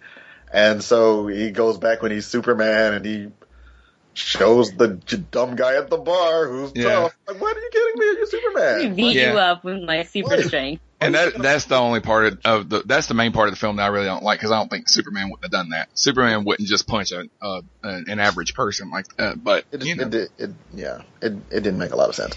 Um, the trick with Superman 2 is, and I and I agree with you that I never considered it to be a bad film until I saw the Donner cut, which I I, I have the DVD. Uh, it's really worth watching because it. If folks, if you don't know what the, st- the the story behind it, Richard Donner was directing, was supposed to direct both of them. In fact, they shot Superman 2 at the same time they were shooting shooting uh, Superman the movie, which that was a, you know unheard of. That was brand new at the time. Um, and then Donner and the producers had a falling out about how serious the film was supposed to be, yeah, and uh, and he got fired. And I forget the name of who, whoever uh, directed it afterwards. Um, but the Donner version was, uh, I think about ten years ago now. He took the footage that he had shot because a lot a lot of the stuff he shot never made it to in in uh, the theatrical cut. Got Richard rid of a lot of Lester. stuff. Ah, yeah. He got rid of a lot of the stuff that was in there. Used kind of some some uh, bad takes they had. There's a few spots where uh, they just didn't have anything, and so I, I don't think they actually used storyboards or anything. It's it's been a while since I watched it, but anyway, he put together as close as he could get it to what he had originally had in mind, and it's it's a much tighter story. It's a much more serious story. You don't have things like the, the silly cellophane S and and stuff like that. Um, and it, it makes a lot more sense. It could have been a really great movie instead of the eh, okay fun movie we got yeah, and that and that's where the the the you kind of it kind of retcons your mind to seeing Superman 2 as being worse than it was because this is what it should have been. right. I don't. I. I think I've seen the Donner cut once, but I wasn't even. I wasn't even thinking of that when I was when I put it on my um, bad movie that I love list. Um, because to to me, like, you know, any movie would be better if you got a second chance to make it. I think. yeah. I, uh, you know, No, I mean George Lucas went back and remade all his films, and they weren't better. fair point. I, He added I take more it back. CGI. I take it back. All right, you got me on that one. Got me on that one, Ray. Womp rats everywhere. Um, okay, yeah. So that's my that's my number three. Okay. My chin. All right, my turn.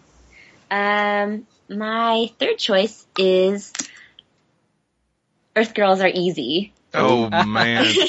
this is a movie when I was um, searching through Netflix for like I don't know. I was going through a Jeff Goldblum phase, as you know that I it's probably still going on right now, honestly.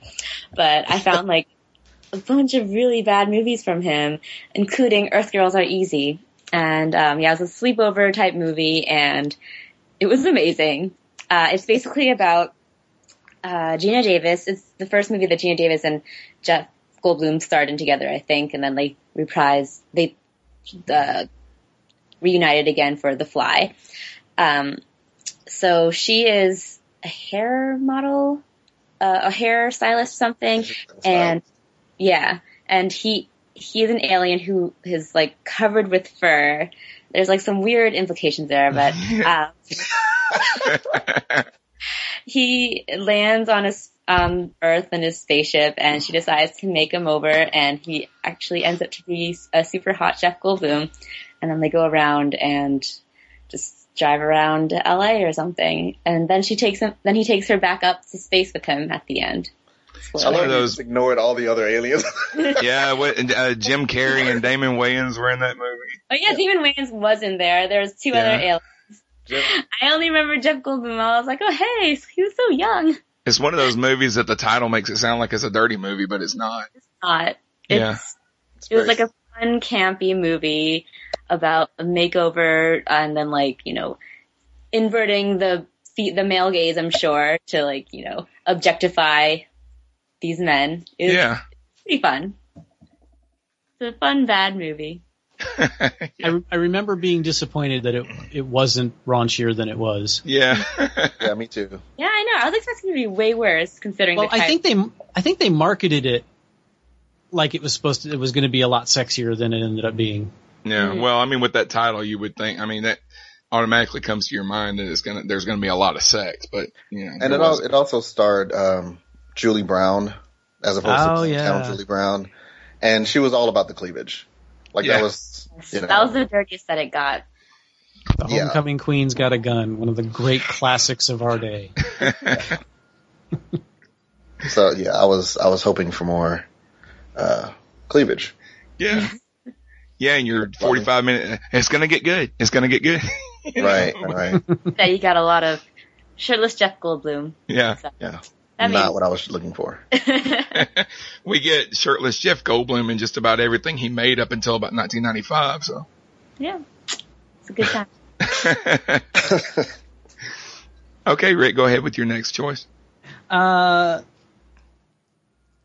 1984. Again, I, uh, three of my films are from 1984, which is weird, but uh, um, a movie that I think is criminally ignored uh, in when it comes to rebooting. Uh, generally, I'm not into reboots. I, I but this one I think screams for it, and that's The Last Starfighter. Oh wow. Yeah. Sorry. Yep. Yep. I'm, I'm, I'm having very uh, very tangible reactions to your choices. I, I, I think I, I had heard rumors of a reboot of that. There uh, have been while back. rumors every so many years of somebody doing a sequel or or a remake, and it just never goes anywhere. Yeah. Uh, and I never have understood that because this is the perfect nerd bait movie. Yeah. Uh, you know, the the story is a kid in a, a, a trailer park out in the middle of nowhere hits the high score on a video game. Now, of course, for to, you know for today's audiences, they'd need to change that a little bit. But Yeah. you know, this was back at the peak of the of the the video arcades and and the standalone cabinet video games and stuff. And he gets the high sto- high score on this uh, video game called Starfighter. And then now it gets a little creepy. And if you listen to the Atomic Trivia War uh, ever, uh, Jason on that show has some uh, really dark theories about the last Starfighter that I'd rather not go into. But a guy by the name of Centauri, played beautifully by Robert Preston in one of his last roles, um, shows up and convinces this young lad to get in his car with him, and uh, then they drive off and his car turns into a spaceship and they go to the planet Rylos where it is revealed that the video game was actually a recruiting tool to find starfighters to fight Xur and the Ko-Dan Armada uh, and uh, hijinks ensue and it's a it's a really fun movie uh, oh what's the guy's name that's in it um, but anyway my my biggest problem with the movie then as Lance now Guest. yes Lance Guest uh, was that they they tried to be cutting edge by with all of their special effects were CGI. Uh, but in 1984, CGI wasn't very good yet, and so rather than being cool special effects, they looked more like really bad cartoons. Yeah. Uh, and I I applauded them for their attempt, but to me the it just it was so not up to the task that it it kind of ruined the movie for me for a long time. Again, like like with Star Trek: The Motion Picture, I've mellowed on it over the years, uh, just because the story is so awesome. Uh, and I just I don't understand why this film has been ignored by the the reboot industry that has just been tearing through Hollywood in the last decade. Yeah. That's another Yeah. one of those movies that they showed constantly on HBO because like Yeah. HBO really didn't they didn't do any original programming yet and they didn't really have like the clout or like to have the rights to stuff. So when they got a movie, you know, they they they had basically like 10 movies a month. yeah, and then just random in rotation and rotation and rotation. And you know, then they may lay off of that movie for a few months and then they come back to it. It's like, "Hey, you remember this one?" So, yeah. yeah. That that's how we learned all the words to the Last Starfighter. And yeah.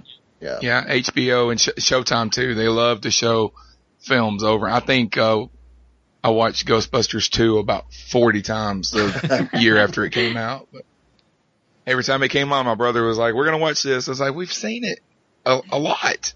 We've seen it more than we saw the first one." But okay, my um, let's see. I'll do my final pick, and I actually got. I had several that I wanted to do, but I, Troll 2 was one of the ones that I was thinking about talking about, but, um, and I also thought about Demolition Man, but the one that I picked is actually a pretty recent movie and it's the, the, uh, remake of the A-Team that had Liam Neeson and Bradley Cooper in it. And, uh, the reason I picked it is because when I was a kid, there was just a handful of, uh, primetime television shows that I actually sat down every week and watched. I watched The Muppet Show, The Dukes of Hazzard, uh, The Incredible Hulk, and The A-Team. Those were, those were my shows, you know, but I think that this movie got a lot of hate when it came out, but I watched it in the theater and I, I loved it. I laughed really hard at a lot of the scenes. I, I think that there was enough of the original, um, feel to the show that they put into the movie, but of course they they had to modernize it because it was 2010 when it came out. and everything. And I think the climactic scene uh, at the at the very end is ridiculous. Fake looking trailers exploding all over a cargo ship and characters running out without a scratch, but that's just like something that would have happened in the show. Right. You know, they they they never really got hurt. You know, um, but it was it was enough to where I was kind of disappointed when I heard they didn't make enough money to where they were going to make a sequel or, or anything. But the A Team, you know, I I liked it when it came out. I've only it's one it's not one of those films that I go back and I watch over and over and over, but I got such a nostalgia, you know, feeling from watching it the first time that it did make me go back to Netflix and watch a few episodes of the show, you know. But uh, did did did you guys see it? I mean, I know John, you I probably saw it. I did. Okay. Uh, I didn't see it in the theater. I saw it um, on. I think I, I think I I think I red boxed it, and uh, it was it was okay. I mean, it was. I I think I had lower expectations than uh, I expected it to be worse, and it was it was fine. wasn't great. It was fine. Yeah, yeah. I mean, it's just it's one of those movies. It's like you know, if it's on, I'll watch it. You know. Hi, Chan. You probably never saw the show. I haven't. No. We need to do a we need to do a Millennium episode. Yeah. because like We uh, need to, yeah, we'll have to catch her up. every no no no. I mean the- not- no. I mean I mean we need to cater to to them and their people. You young like, whippersnappers. Yeah, everything is like The you know, the, the last the last ten years, which we Yeah. can do that. Yeah. And, and no no Marvel universe. Everything lasts ten years. Yeah. Rick, did you watch the A-Team? I was not a fan of the show, so I didn't see the movie. Okay. Um, I yeah, the what you were just talking about was uh, when was the A team? Like it was early '90s. No, it was like Late 86, Early, 87. mid-eighties. Yeah. Okay. The the fact that they could just expend crate loads of ammunition and blow everything up and nobody even walked away with a band aid. Right. Uh, I th- that always just bugged the crap out of me.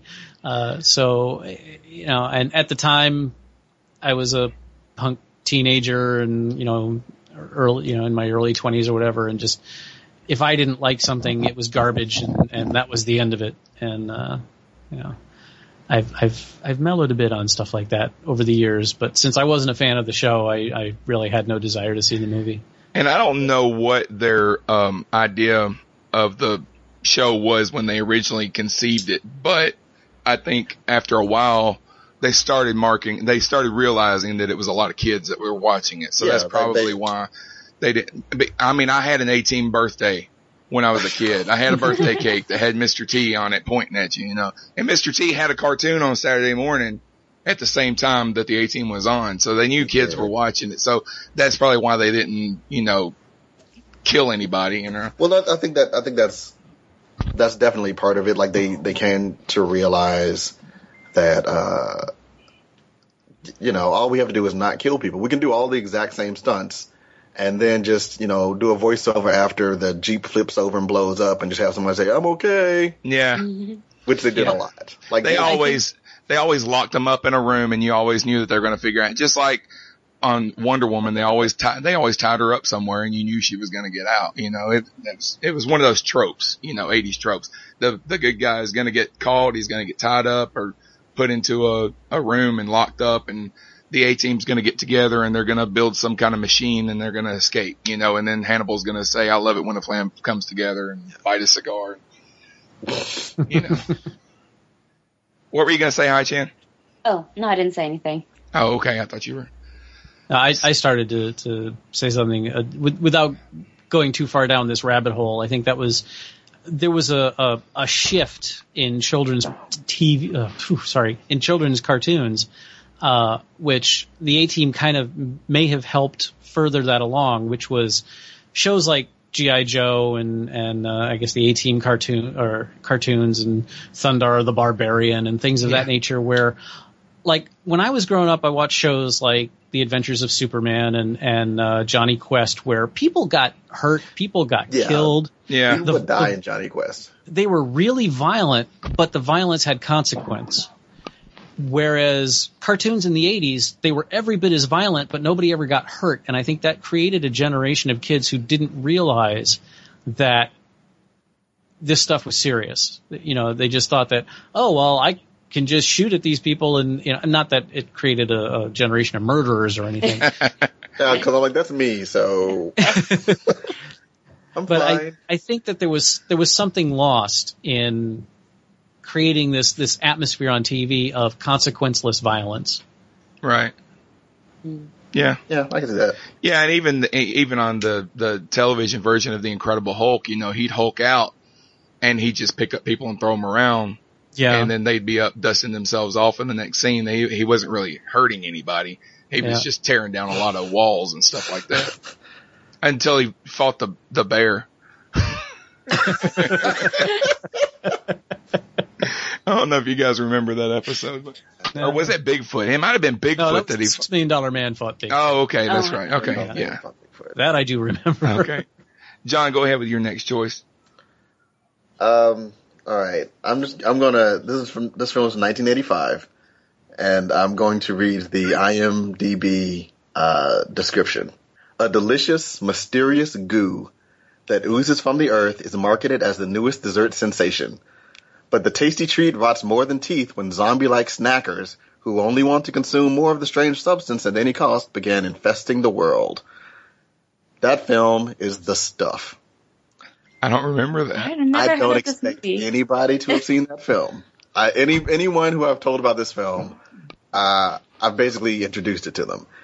it's but listen to who's in this film: uh, Michael Moriarty, Andrea Markovi, who I don't know, Marcovicci, I think, Andrea Marcovicci, Garrett Morris from Saturday Night Live, Paul Oh. Sorvino, Scott Bloom, Danny Aiello, uh, Patrick O'Neal. Like, there's a lot of famous people before they were famous. Yeah. This movie is horrible. It's horrible. And it's probably the only one on the list that I love because it's so bad. Yeah. It, it it's so bad. I don't even. I feel like I should say more about it.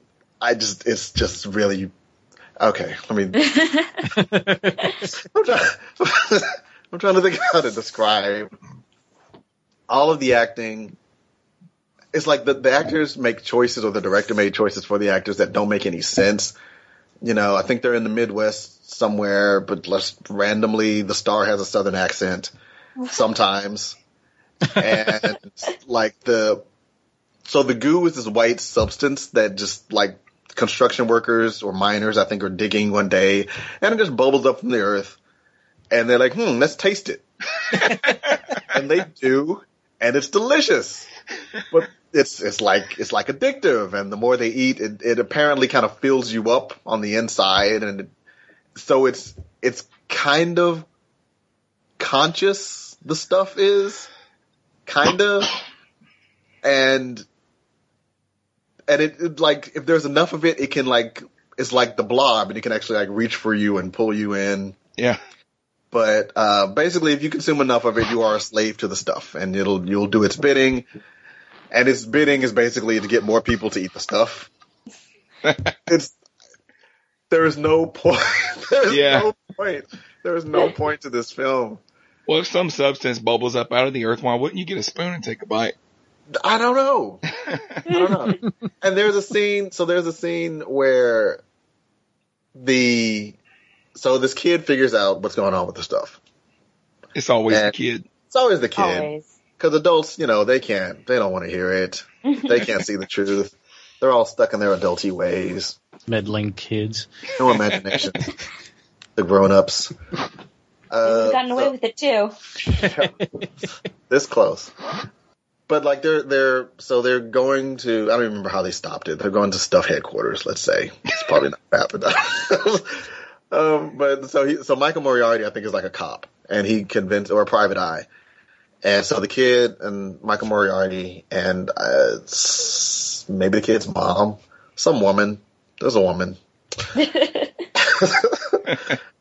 um, so they they they get stopped. They're they're uh, they're on their way to infiltrate the you know the place where they can take down the operation, and I think they're driving a tanker full of the stuff. And so they get stopped on the highway by the guards, and the plan to get past the guards is, uh, you know what? Let's go to the back and release some of the stuff, and pretend to eat it, and then the guards who are already full of the stuff will be like, "Ooh, I want some of that stuff." and Give me some of that stuff. Give me some of that stuff. And then they'll go and they'll start eating stuff, and then they'll get distracted. So that's the plan. Um, so they they they go around back and they open up the stuff and they they they put it on their hands and they put it to their mouths, but they don't actually eat it. Um, and it, the plan works flawlessly, and it really shouldn't because the stuff would just eat them. I don't Yeah. know why the stuff decided to be dormant at that moment. Not my biggest problem with the film, but it's also kind of racist. I know. that- Now that I think about it, maybe I maybe it's more of a metaphor because the stuff is white. Um, but here's the racist part. For those of you listeners who don't know, I'm not white. But here, here's, so here's the racist part. Garrett Morris, who again for Saturday Night Live is, is an African American who plays Chocolate Chip Charlie. um, and he, I, I think is supposed to be like a famous Amos kind of guy.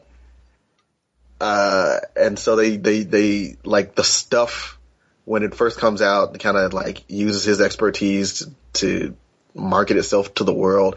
I don't know. It's, it's it's a very blurry line as to how much the stuff is doing and how much the people are doing. Yeah. How much the stuff is making people do.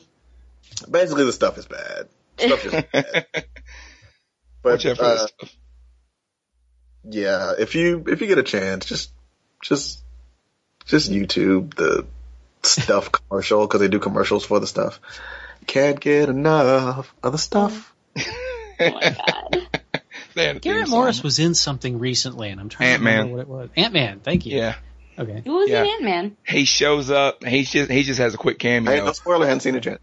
Well, I, no, it's just he a quick cameo, and yeah, um, he's, he's I'm just not there. even- it's like yeah, you go, hey, wait, that was. Oh. yeah. And the reason the reason he was in that is because there was a skit on Saturday Night Live back in the day where he played Ant Man. You know, they did like some kind of a superhero reunion thing, and uh and he was Ant Man in that skit, so they brought him in to to do that little cameo for Oh. the for the films. Oh, fun Did little. you did you know that when you watched it, or did you check it later? No, I, I have to thank the internet for that. I've seen a lot of classic Saturday Night Live, but I haven't. I, I I haven't actually. I saw that skit recently on YouTube, but I had not seen it before that. The I do know Garrett Mor- Garrett Morris is on uh, that C- CBS show about the two waitresses that comes on. You know, and I've seen it a couple of times. It's not a it's not a good show, but he's pretty funny in it. You know, so the stuff was so bad. so, go ahead, Hachin. but you should All watch right. once. Um, it's kind of funny that all these movies are from the 80s, by the way. It's just like, The '80s had a lot of bad movies. yeah. I was thinking. I think part of it, like, I think almost in the descriptor of "it's terrible but you love it is like some kind of sense of nostalgia. Yeah, Like you might have you fall you fell in love with it when you kind of didn't know any better. That's how I feel about the Goonies because I loved the Goonies when I was a kid. I watched it recently and it doesn't quite hold up the way it did when I was in third grade, but you This know. is a great movie. Yeah, I mean it, it it's good, but it's not as good as I remember it when I was eight. Right. You know? And I also think that the problem is a lot of mov- bad movies these days are just kind of not just not offensively bad, but they're kind of just like, oh, it was a bad movie, and then it fades into obscurity or that kind of thing. Yeah. There's no cult status around a lot of them. But my next pick is kind of a more recent one. It's I'm surprised no one has picked this one yet. The Room. Uh, I don't think I, I, I haven't seen it. I know I- I know the I- film, but I haven't seen it. I've heard a lot about it. Never, never that screwed that my courage to the sticking post and watched it. Okay, well, it's it doesn't have much plot except for the fact that it's about like this love triangle between main character played by Tommy Wiseau, Johnny, and his uh, fiance Lisa, and then like their best friend um, Mark. If you heard the famous term, "You're tearing me apart," Mark. Uh, it's they have a lot of sexual trysts and at one point, um, Lisa's mom comes in and she's like, I, I know the tests say I definitely have cancer. And then she never shows up again. It's just like a bunch of random, there's like a bunch of random subplots. There's like this kid character who like is weirdly obsessed with, um, Johnny and Lisa. And yeah, it's, it's not good. and, and, like, yeah, um, So what really is the movie explain- about? yeah, it, there's not a much of a plot. That's the thing. It's just like this love triangle. Lisa cheats on Johnny with Mark, and she's like, we can't keep seeing each other, Mark. And then he's just like, okay. And then she's like, Mark, why won't you love me? And yeah, it's it's really it's weird, and everything is nothing makes sense. And uh there's weird CGI stuff too that you can tell. Like at some point, I think Tommy was playing around with CGI because there's like a one scene where there's like a lump in like Lisa's neck or something and just like moving around and there's no explanation for it. Uh, yeah, there's just a lot of things there's no explanation for. And, oh, but there is a really great movie, great, really great book that talks about the making of the movie called The Disaster Artist, My Life Inside the Room, written by Greg Sestero, who played Mark. And it's almost, I haven't read the whole thing, but I've read passages and it's almost as entertaining as the movie itself. But What? I'm sorry.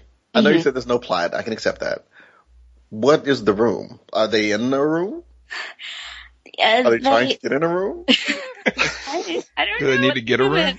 Like, a lot of it takes place like in Johnny and Lisa's like townhouse.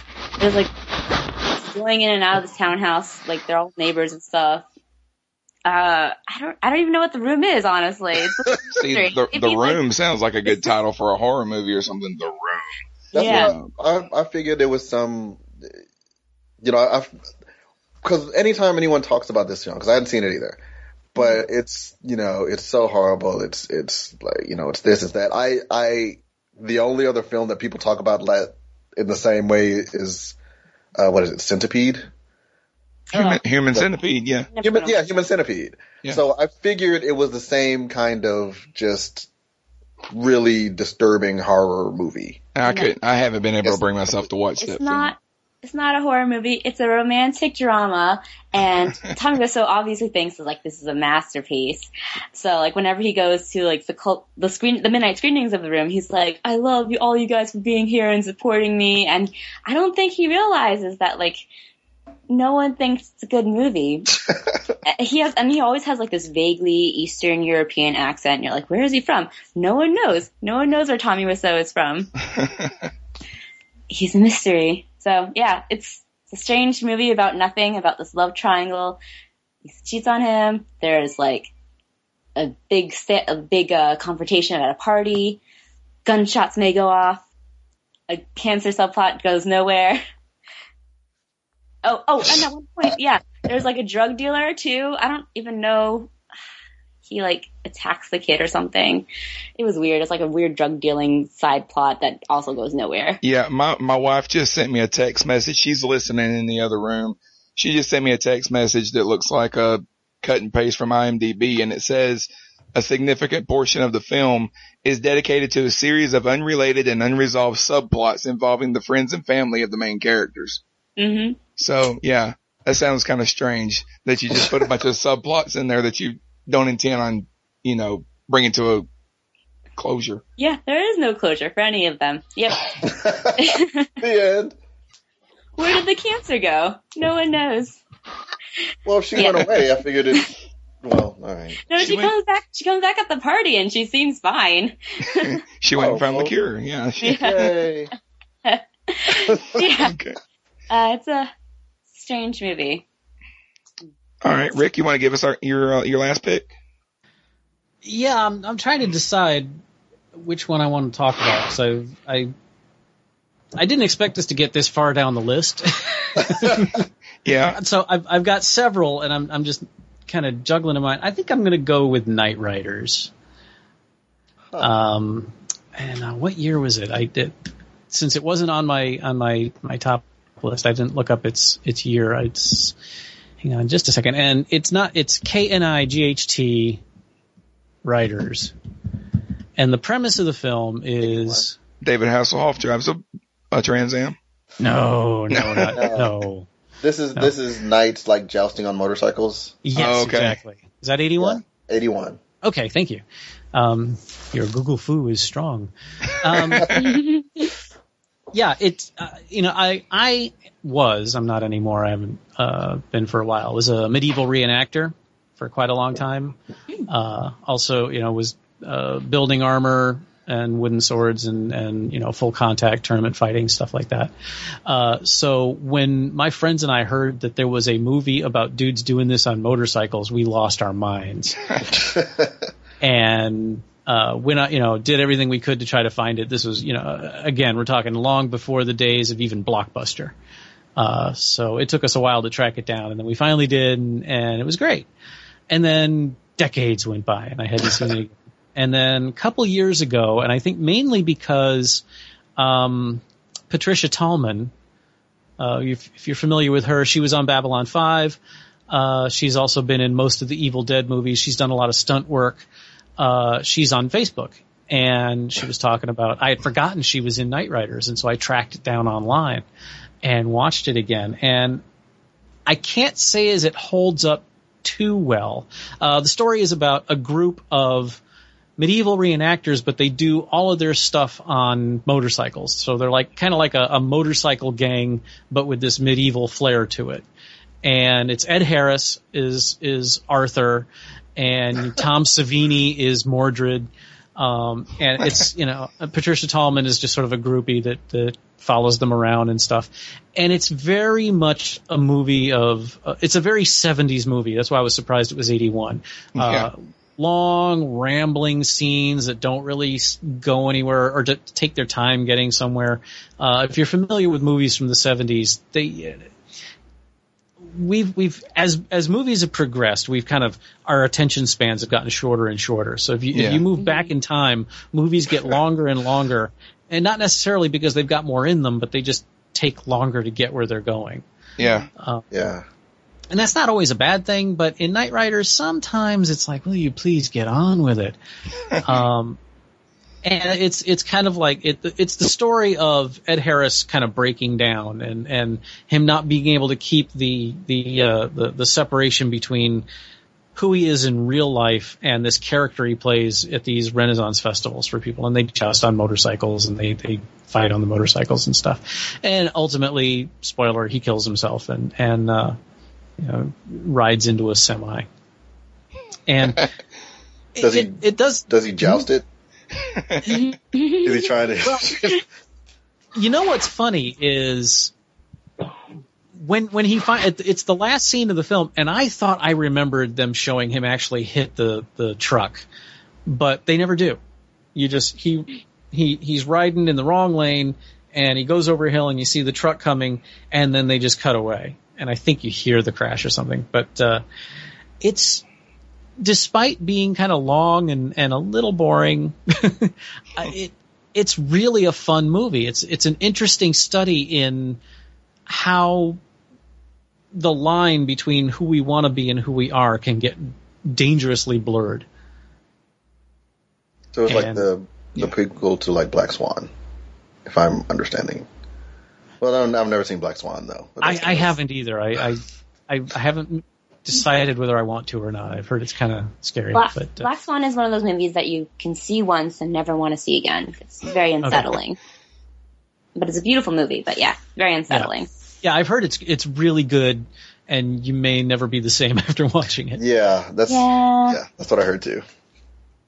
Um, but Knightriders, if if you're into if if the if the concept intrigues you, then I, I strongly recommend watching it. Yeah, when you said Knight Rider, because there was a um, there was a reunion series sequel to Knight Rider Yeah. that was called Knight Riders that was supposed Oh. to, yeah. So that was a, which that was a really, that was a TV show, but it was a really bad TV show. Yeah. One of the, one of those sci-fi channel kind of shows back, uh, back in the, uh, mid nineties when the sci-fi channel was still, you know, showing, yeah, they were showing reruns of old, yeah. So it may, it may not have been on sci-fi. It may have been one of those USA originals or something. Yeah, probably like it was a '97. Oh, you know what it was? It was there was a syndicated group of series called the Action Pack. Yeah. and that's where that's that's where like the new Knight Riders started. That's where uh, Hercules and Xena started.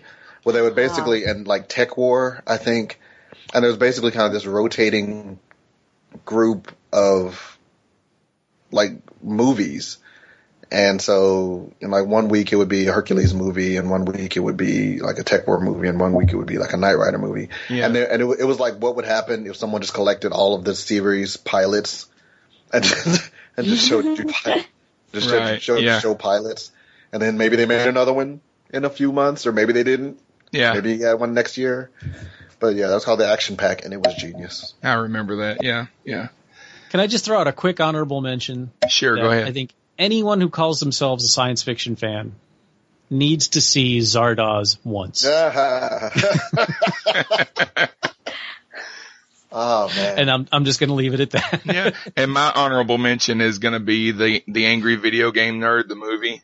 I don't know if you guys have ever heard of this. It, the Angry Video Game Nerd is a YouTube series uh with this guy that um he does he plays old uh 80s video games like Nintendo games and stuff and he reviews them and he gets really mad at how difficult they are and he drinks a lot and he, and he curses and stuff like that. But he the guy that plays him is an amateur filmmaker and he did a Kickstarter campaign and raised some money to make a film version of this. And it is, a, it's a terrible movie, but it's kind of the, it's, it's kind of like when I was a kid and I would make movies with my camcorder and I'd make, uh, special effects where the car wreck would be a toy car turning over and stuff like that. It's that, you know, but an hour and a half of it. And actually the guy, the guy that did the voice of Raphael in, uh, the Ninja Turtles does the voice of an alien in this. And I won't go into the, into the details and stuff, but you know, you can, you can, you can find it online somewhere. You know, it's, it's, it's, it's bad, but it's one of those, you know, you're going to laugh at it. It's funny, but we could go on talking about bad movies all night, but you know, there's a, if you go on Sci-Fi Channel any weekend, you're going to see a Sharknado or a giant octopus versus Megalodon or, you know, something, but I want to get into our, um, assignment from last week real quick before we close up. Um, John, I asked you to watch Free Enterprise. I know, I don't, did you get time to watch it? I did watch it. Okay. I'm gonna, let, let me, basically I wanted you to watch it because Rick, have you ever seen Free Enterprise? You know, when I I listened to the show and I was going to try my best to watch both of whatever y'all had watched uh, assigned each other, so I could talk about it. And uh, it, just before you contacted me on Skype tonight, I realized I didn't do that. Okay. So- no, it's fine. I mean, it's, it's not, it's not one of these films that you just have to watch, you know, but it, it's one I've always wanted. I, you know, back when there were video stores, it would always be in the sci-fi section. yeah, yeah. And, And I'd not, look at it and I'd even pick it up and go, "Mm, not this time. It's, and it, it's not a sci-fi movie. It's not a sci-fi movie at all. But if you like Star Trek and Star Wars and those kinds of movies, then you'll probably like this. And, and it, it's a very dated movie. It, it, it, it takes place, it was made in 98, I think, and it's a very 98 movie. And it's a little bit ahead of where I was age wise because the characters in the film are pushing 30. I think one of them actually turns 30 in the film and I was in my early twenties when I saw it. But it's just, you know, it's these guys and they talk about Star Wars. They talk, talk about Star Trek a lot. They have daydreams about talking to William Shatner. William Shatner's in the film a lot. And, um, John, before I say anything else about it, what, what did you think of it? I didn't like it. You didn't like it. No. and see, I no. really thought that you would like it.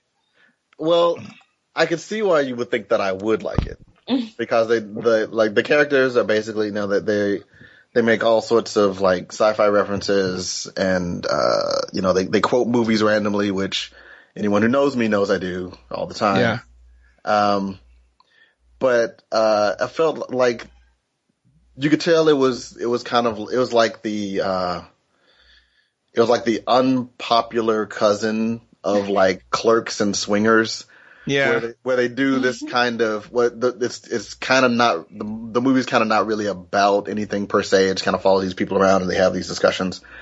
Um, but while I liked Clerks and Swingers, um, I didn't like this so much because the people weren't kind of that likable.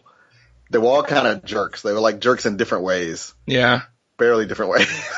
Yeah. But yeah, I mean, it was it was like it's it's it, yeah that that was that's I guess kind of that was my thing with it. Like it, I could re- I could relate to them on the level that you know they they like Star Trek and stuff.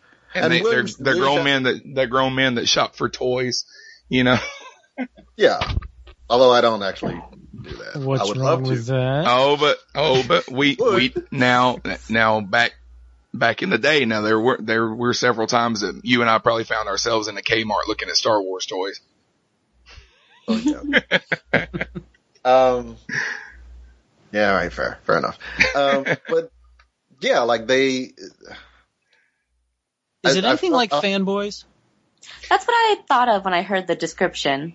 I was like, Yeah, it sounds it's like kind of like fanboys, fanboys. These guys are like it's kind of like they're they're about to turn thirty.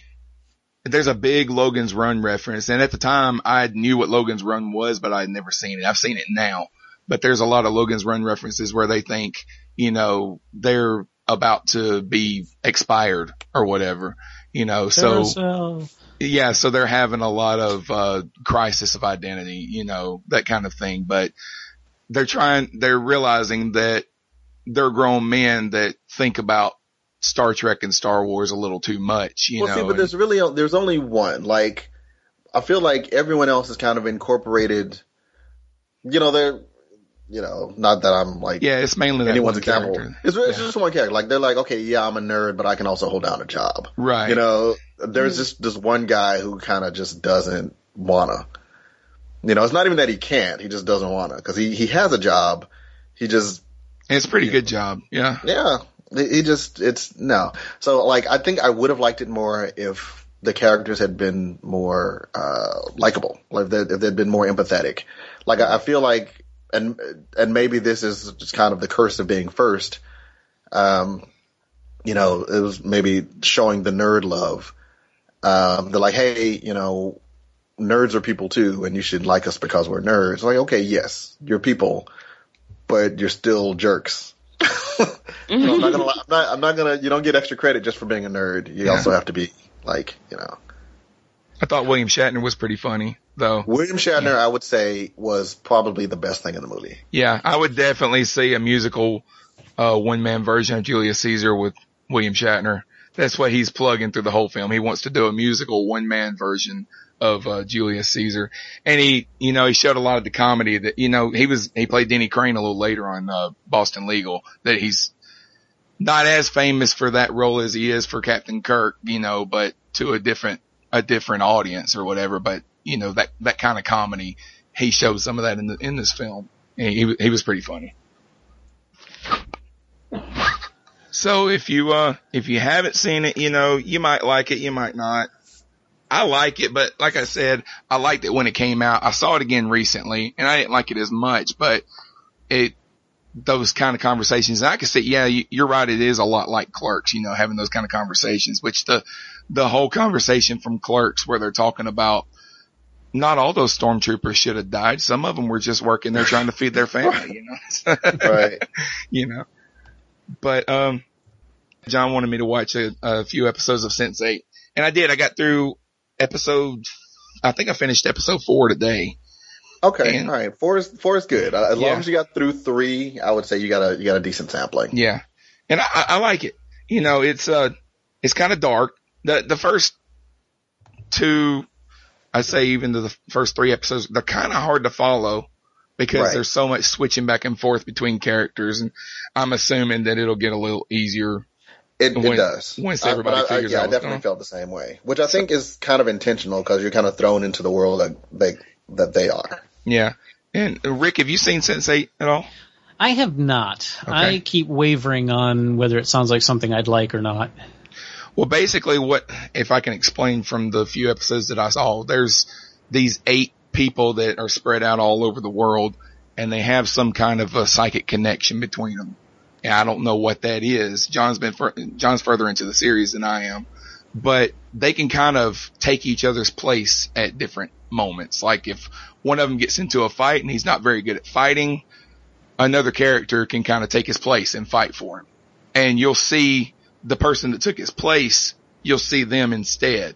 But the other characters are seeing the other person. So it's kind of like quantum leap in that, in that sense. You're seeing the, Yeah. you know, but, uh, I'm, gonna- I'm going to watch the rest of them. I really liked it. I'm. You know, I just realized what the con- why the concept bothers me. Did you watch uh, any of Stargate Universe? I didn't. Yes. No. Okay.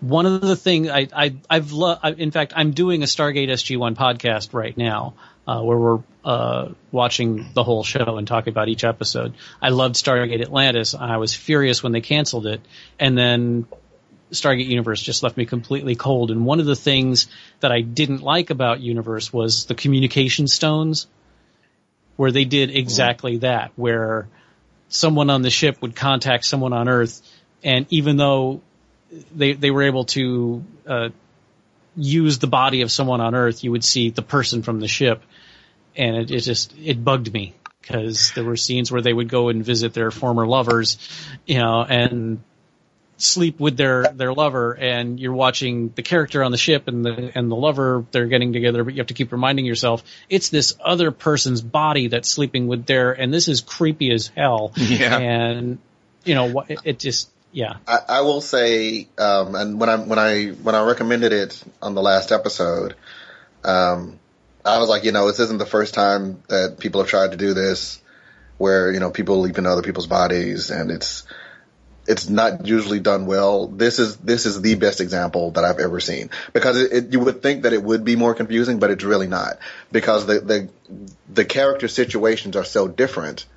Like you know, if you're in India, you know it's this character. If you're in Germany, you know it's this character, and the character and the like the the one who is not in control is still on the screen. It's like they're, they're represented by standing next to the person who is Oh, cool. them at the moment. So like if like say if I jump into Sean and the camera goes to Sean, you'll see me doing whatever it is that Sean is doing. Like if, if maybe Sean doesn't know how to make omelets.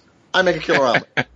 I hop into Sean, start whipping up some omelets. You'll see Sean standing next to me being like, okay, now add some, add some, add some eggs to the omelet. 'Cause that's, I feel like that's the best thing. That's, that's what I know about omelets. I'm Okay, Yeah. cool. And I like that there's not there's not like any kind of a special effect when they do it. It just kind of happens. Like the one episode, uh, the guy was uh, getting into a fight, and um, there's a Chi- it, there's a Chi- is, is she Chinese? She's Chinese, right? The Yes. the the She's girl that's like a she's Korean. Okay, Yeah. so she's a she's a, a fighter. She she can do martial arts and stuff like that. So she takes over, but before she does, she's actually in the ring fighting a guy, and all of a sudden, the guy from Africa is laying in front of her, all bloody because he just he's he's getting beat up, and he looks at her and he says, "Help!" And all of a sudden, she becomes him, and she's fighting this guy in Africa, but she's doing the same moves in the ring where she is, and she's still fighting the guy that she's in the ring with, and she wins both fights, you know. So, but uh, yeah, and I like the the end of episode four where they all started singing "What's Up" by the Four Non Blondes. I kind of like that because That that that song gets stuck in my head every time I hear it anyway. It's also the second time it's been referenced on the show tonight. yeah, yeah, sure. Oh, yeah. Oh, also, Hi Chien. Yeah. Bollywood scene. Keep Oh, watching. I do. I, I saw that in the uh, second episode, right? Yeah, During it her sure wedding. was.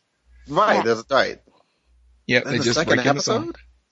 I I, think it was, finished the second episode. Yeah, I finished. No, I mean there's there's a. Well, okay, well then there's another Bollywood scene. Okay. yeah, I'm thinking of the one in the second episode where they're at the. It's not the wedding, but it's like the the party where they're announcing the wedding. Or Oh, yeah. whatever. That's the second That's the actual wedding. Yeah. Yeah, All right. Anyway, yeah. Believe me. Okay. no, no, I believe you because you've seen. It. I just I I thought that was further in. It's because they're every character has their own plot line. yeah, It just it seems like things I guess happened far happened later than they actually did in my Yeah. memory. Anyway, okay. it's a great show.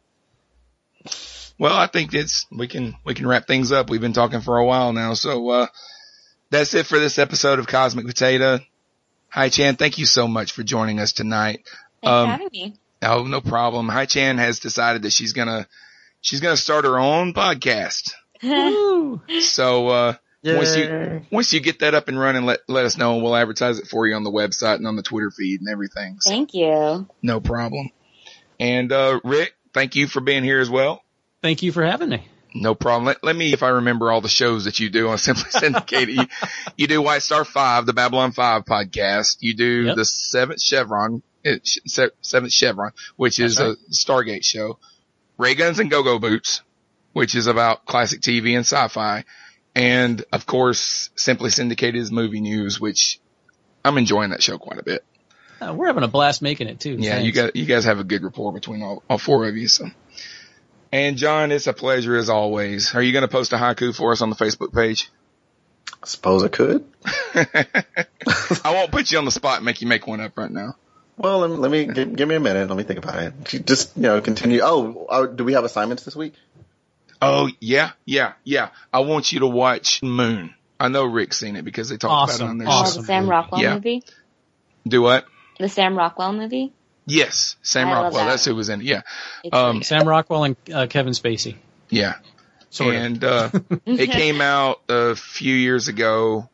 It's uh, well, I I don't want to say too much about it. I just I want you to watch it, and we'll talk about it next time. Okay, got a haiku. Ready? Okay, yeah, go ahead. All right. I know they tell you can't get enough of the stuff, but you really can. That's good. Thank you.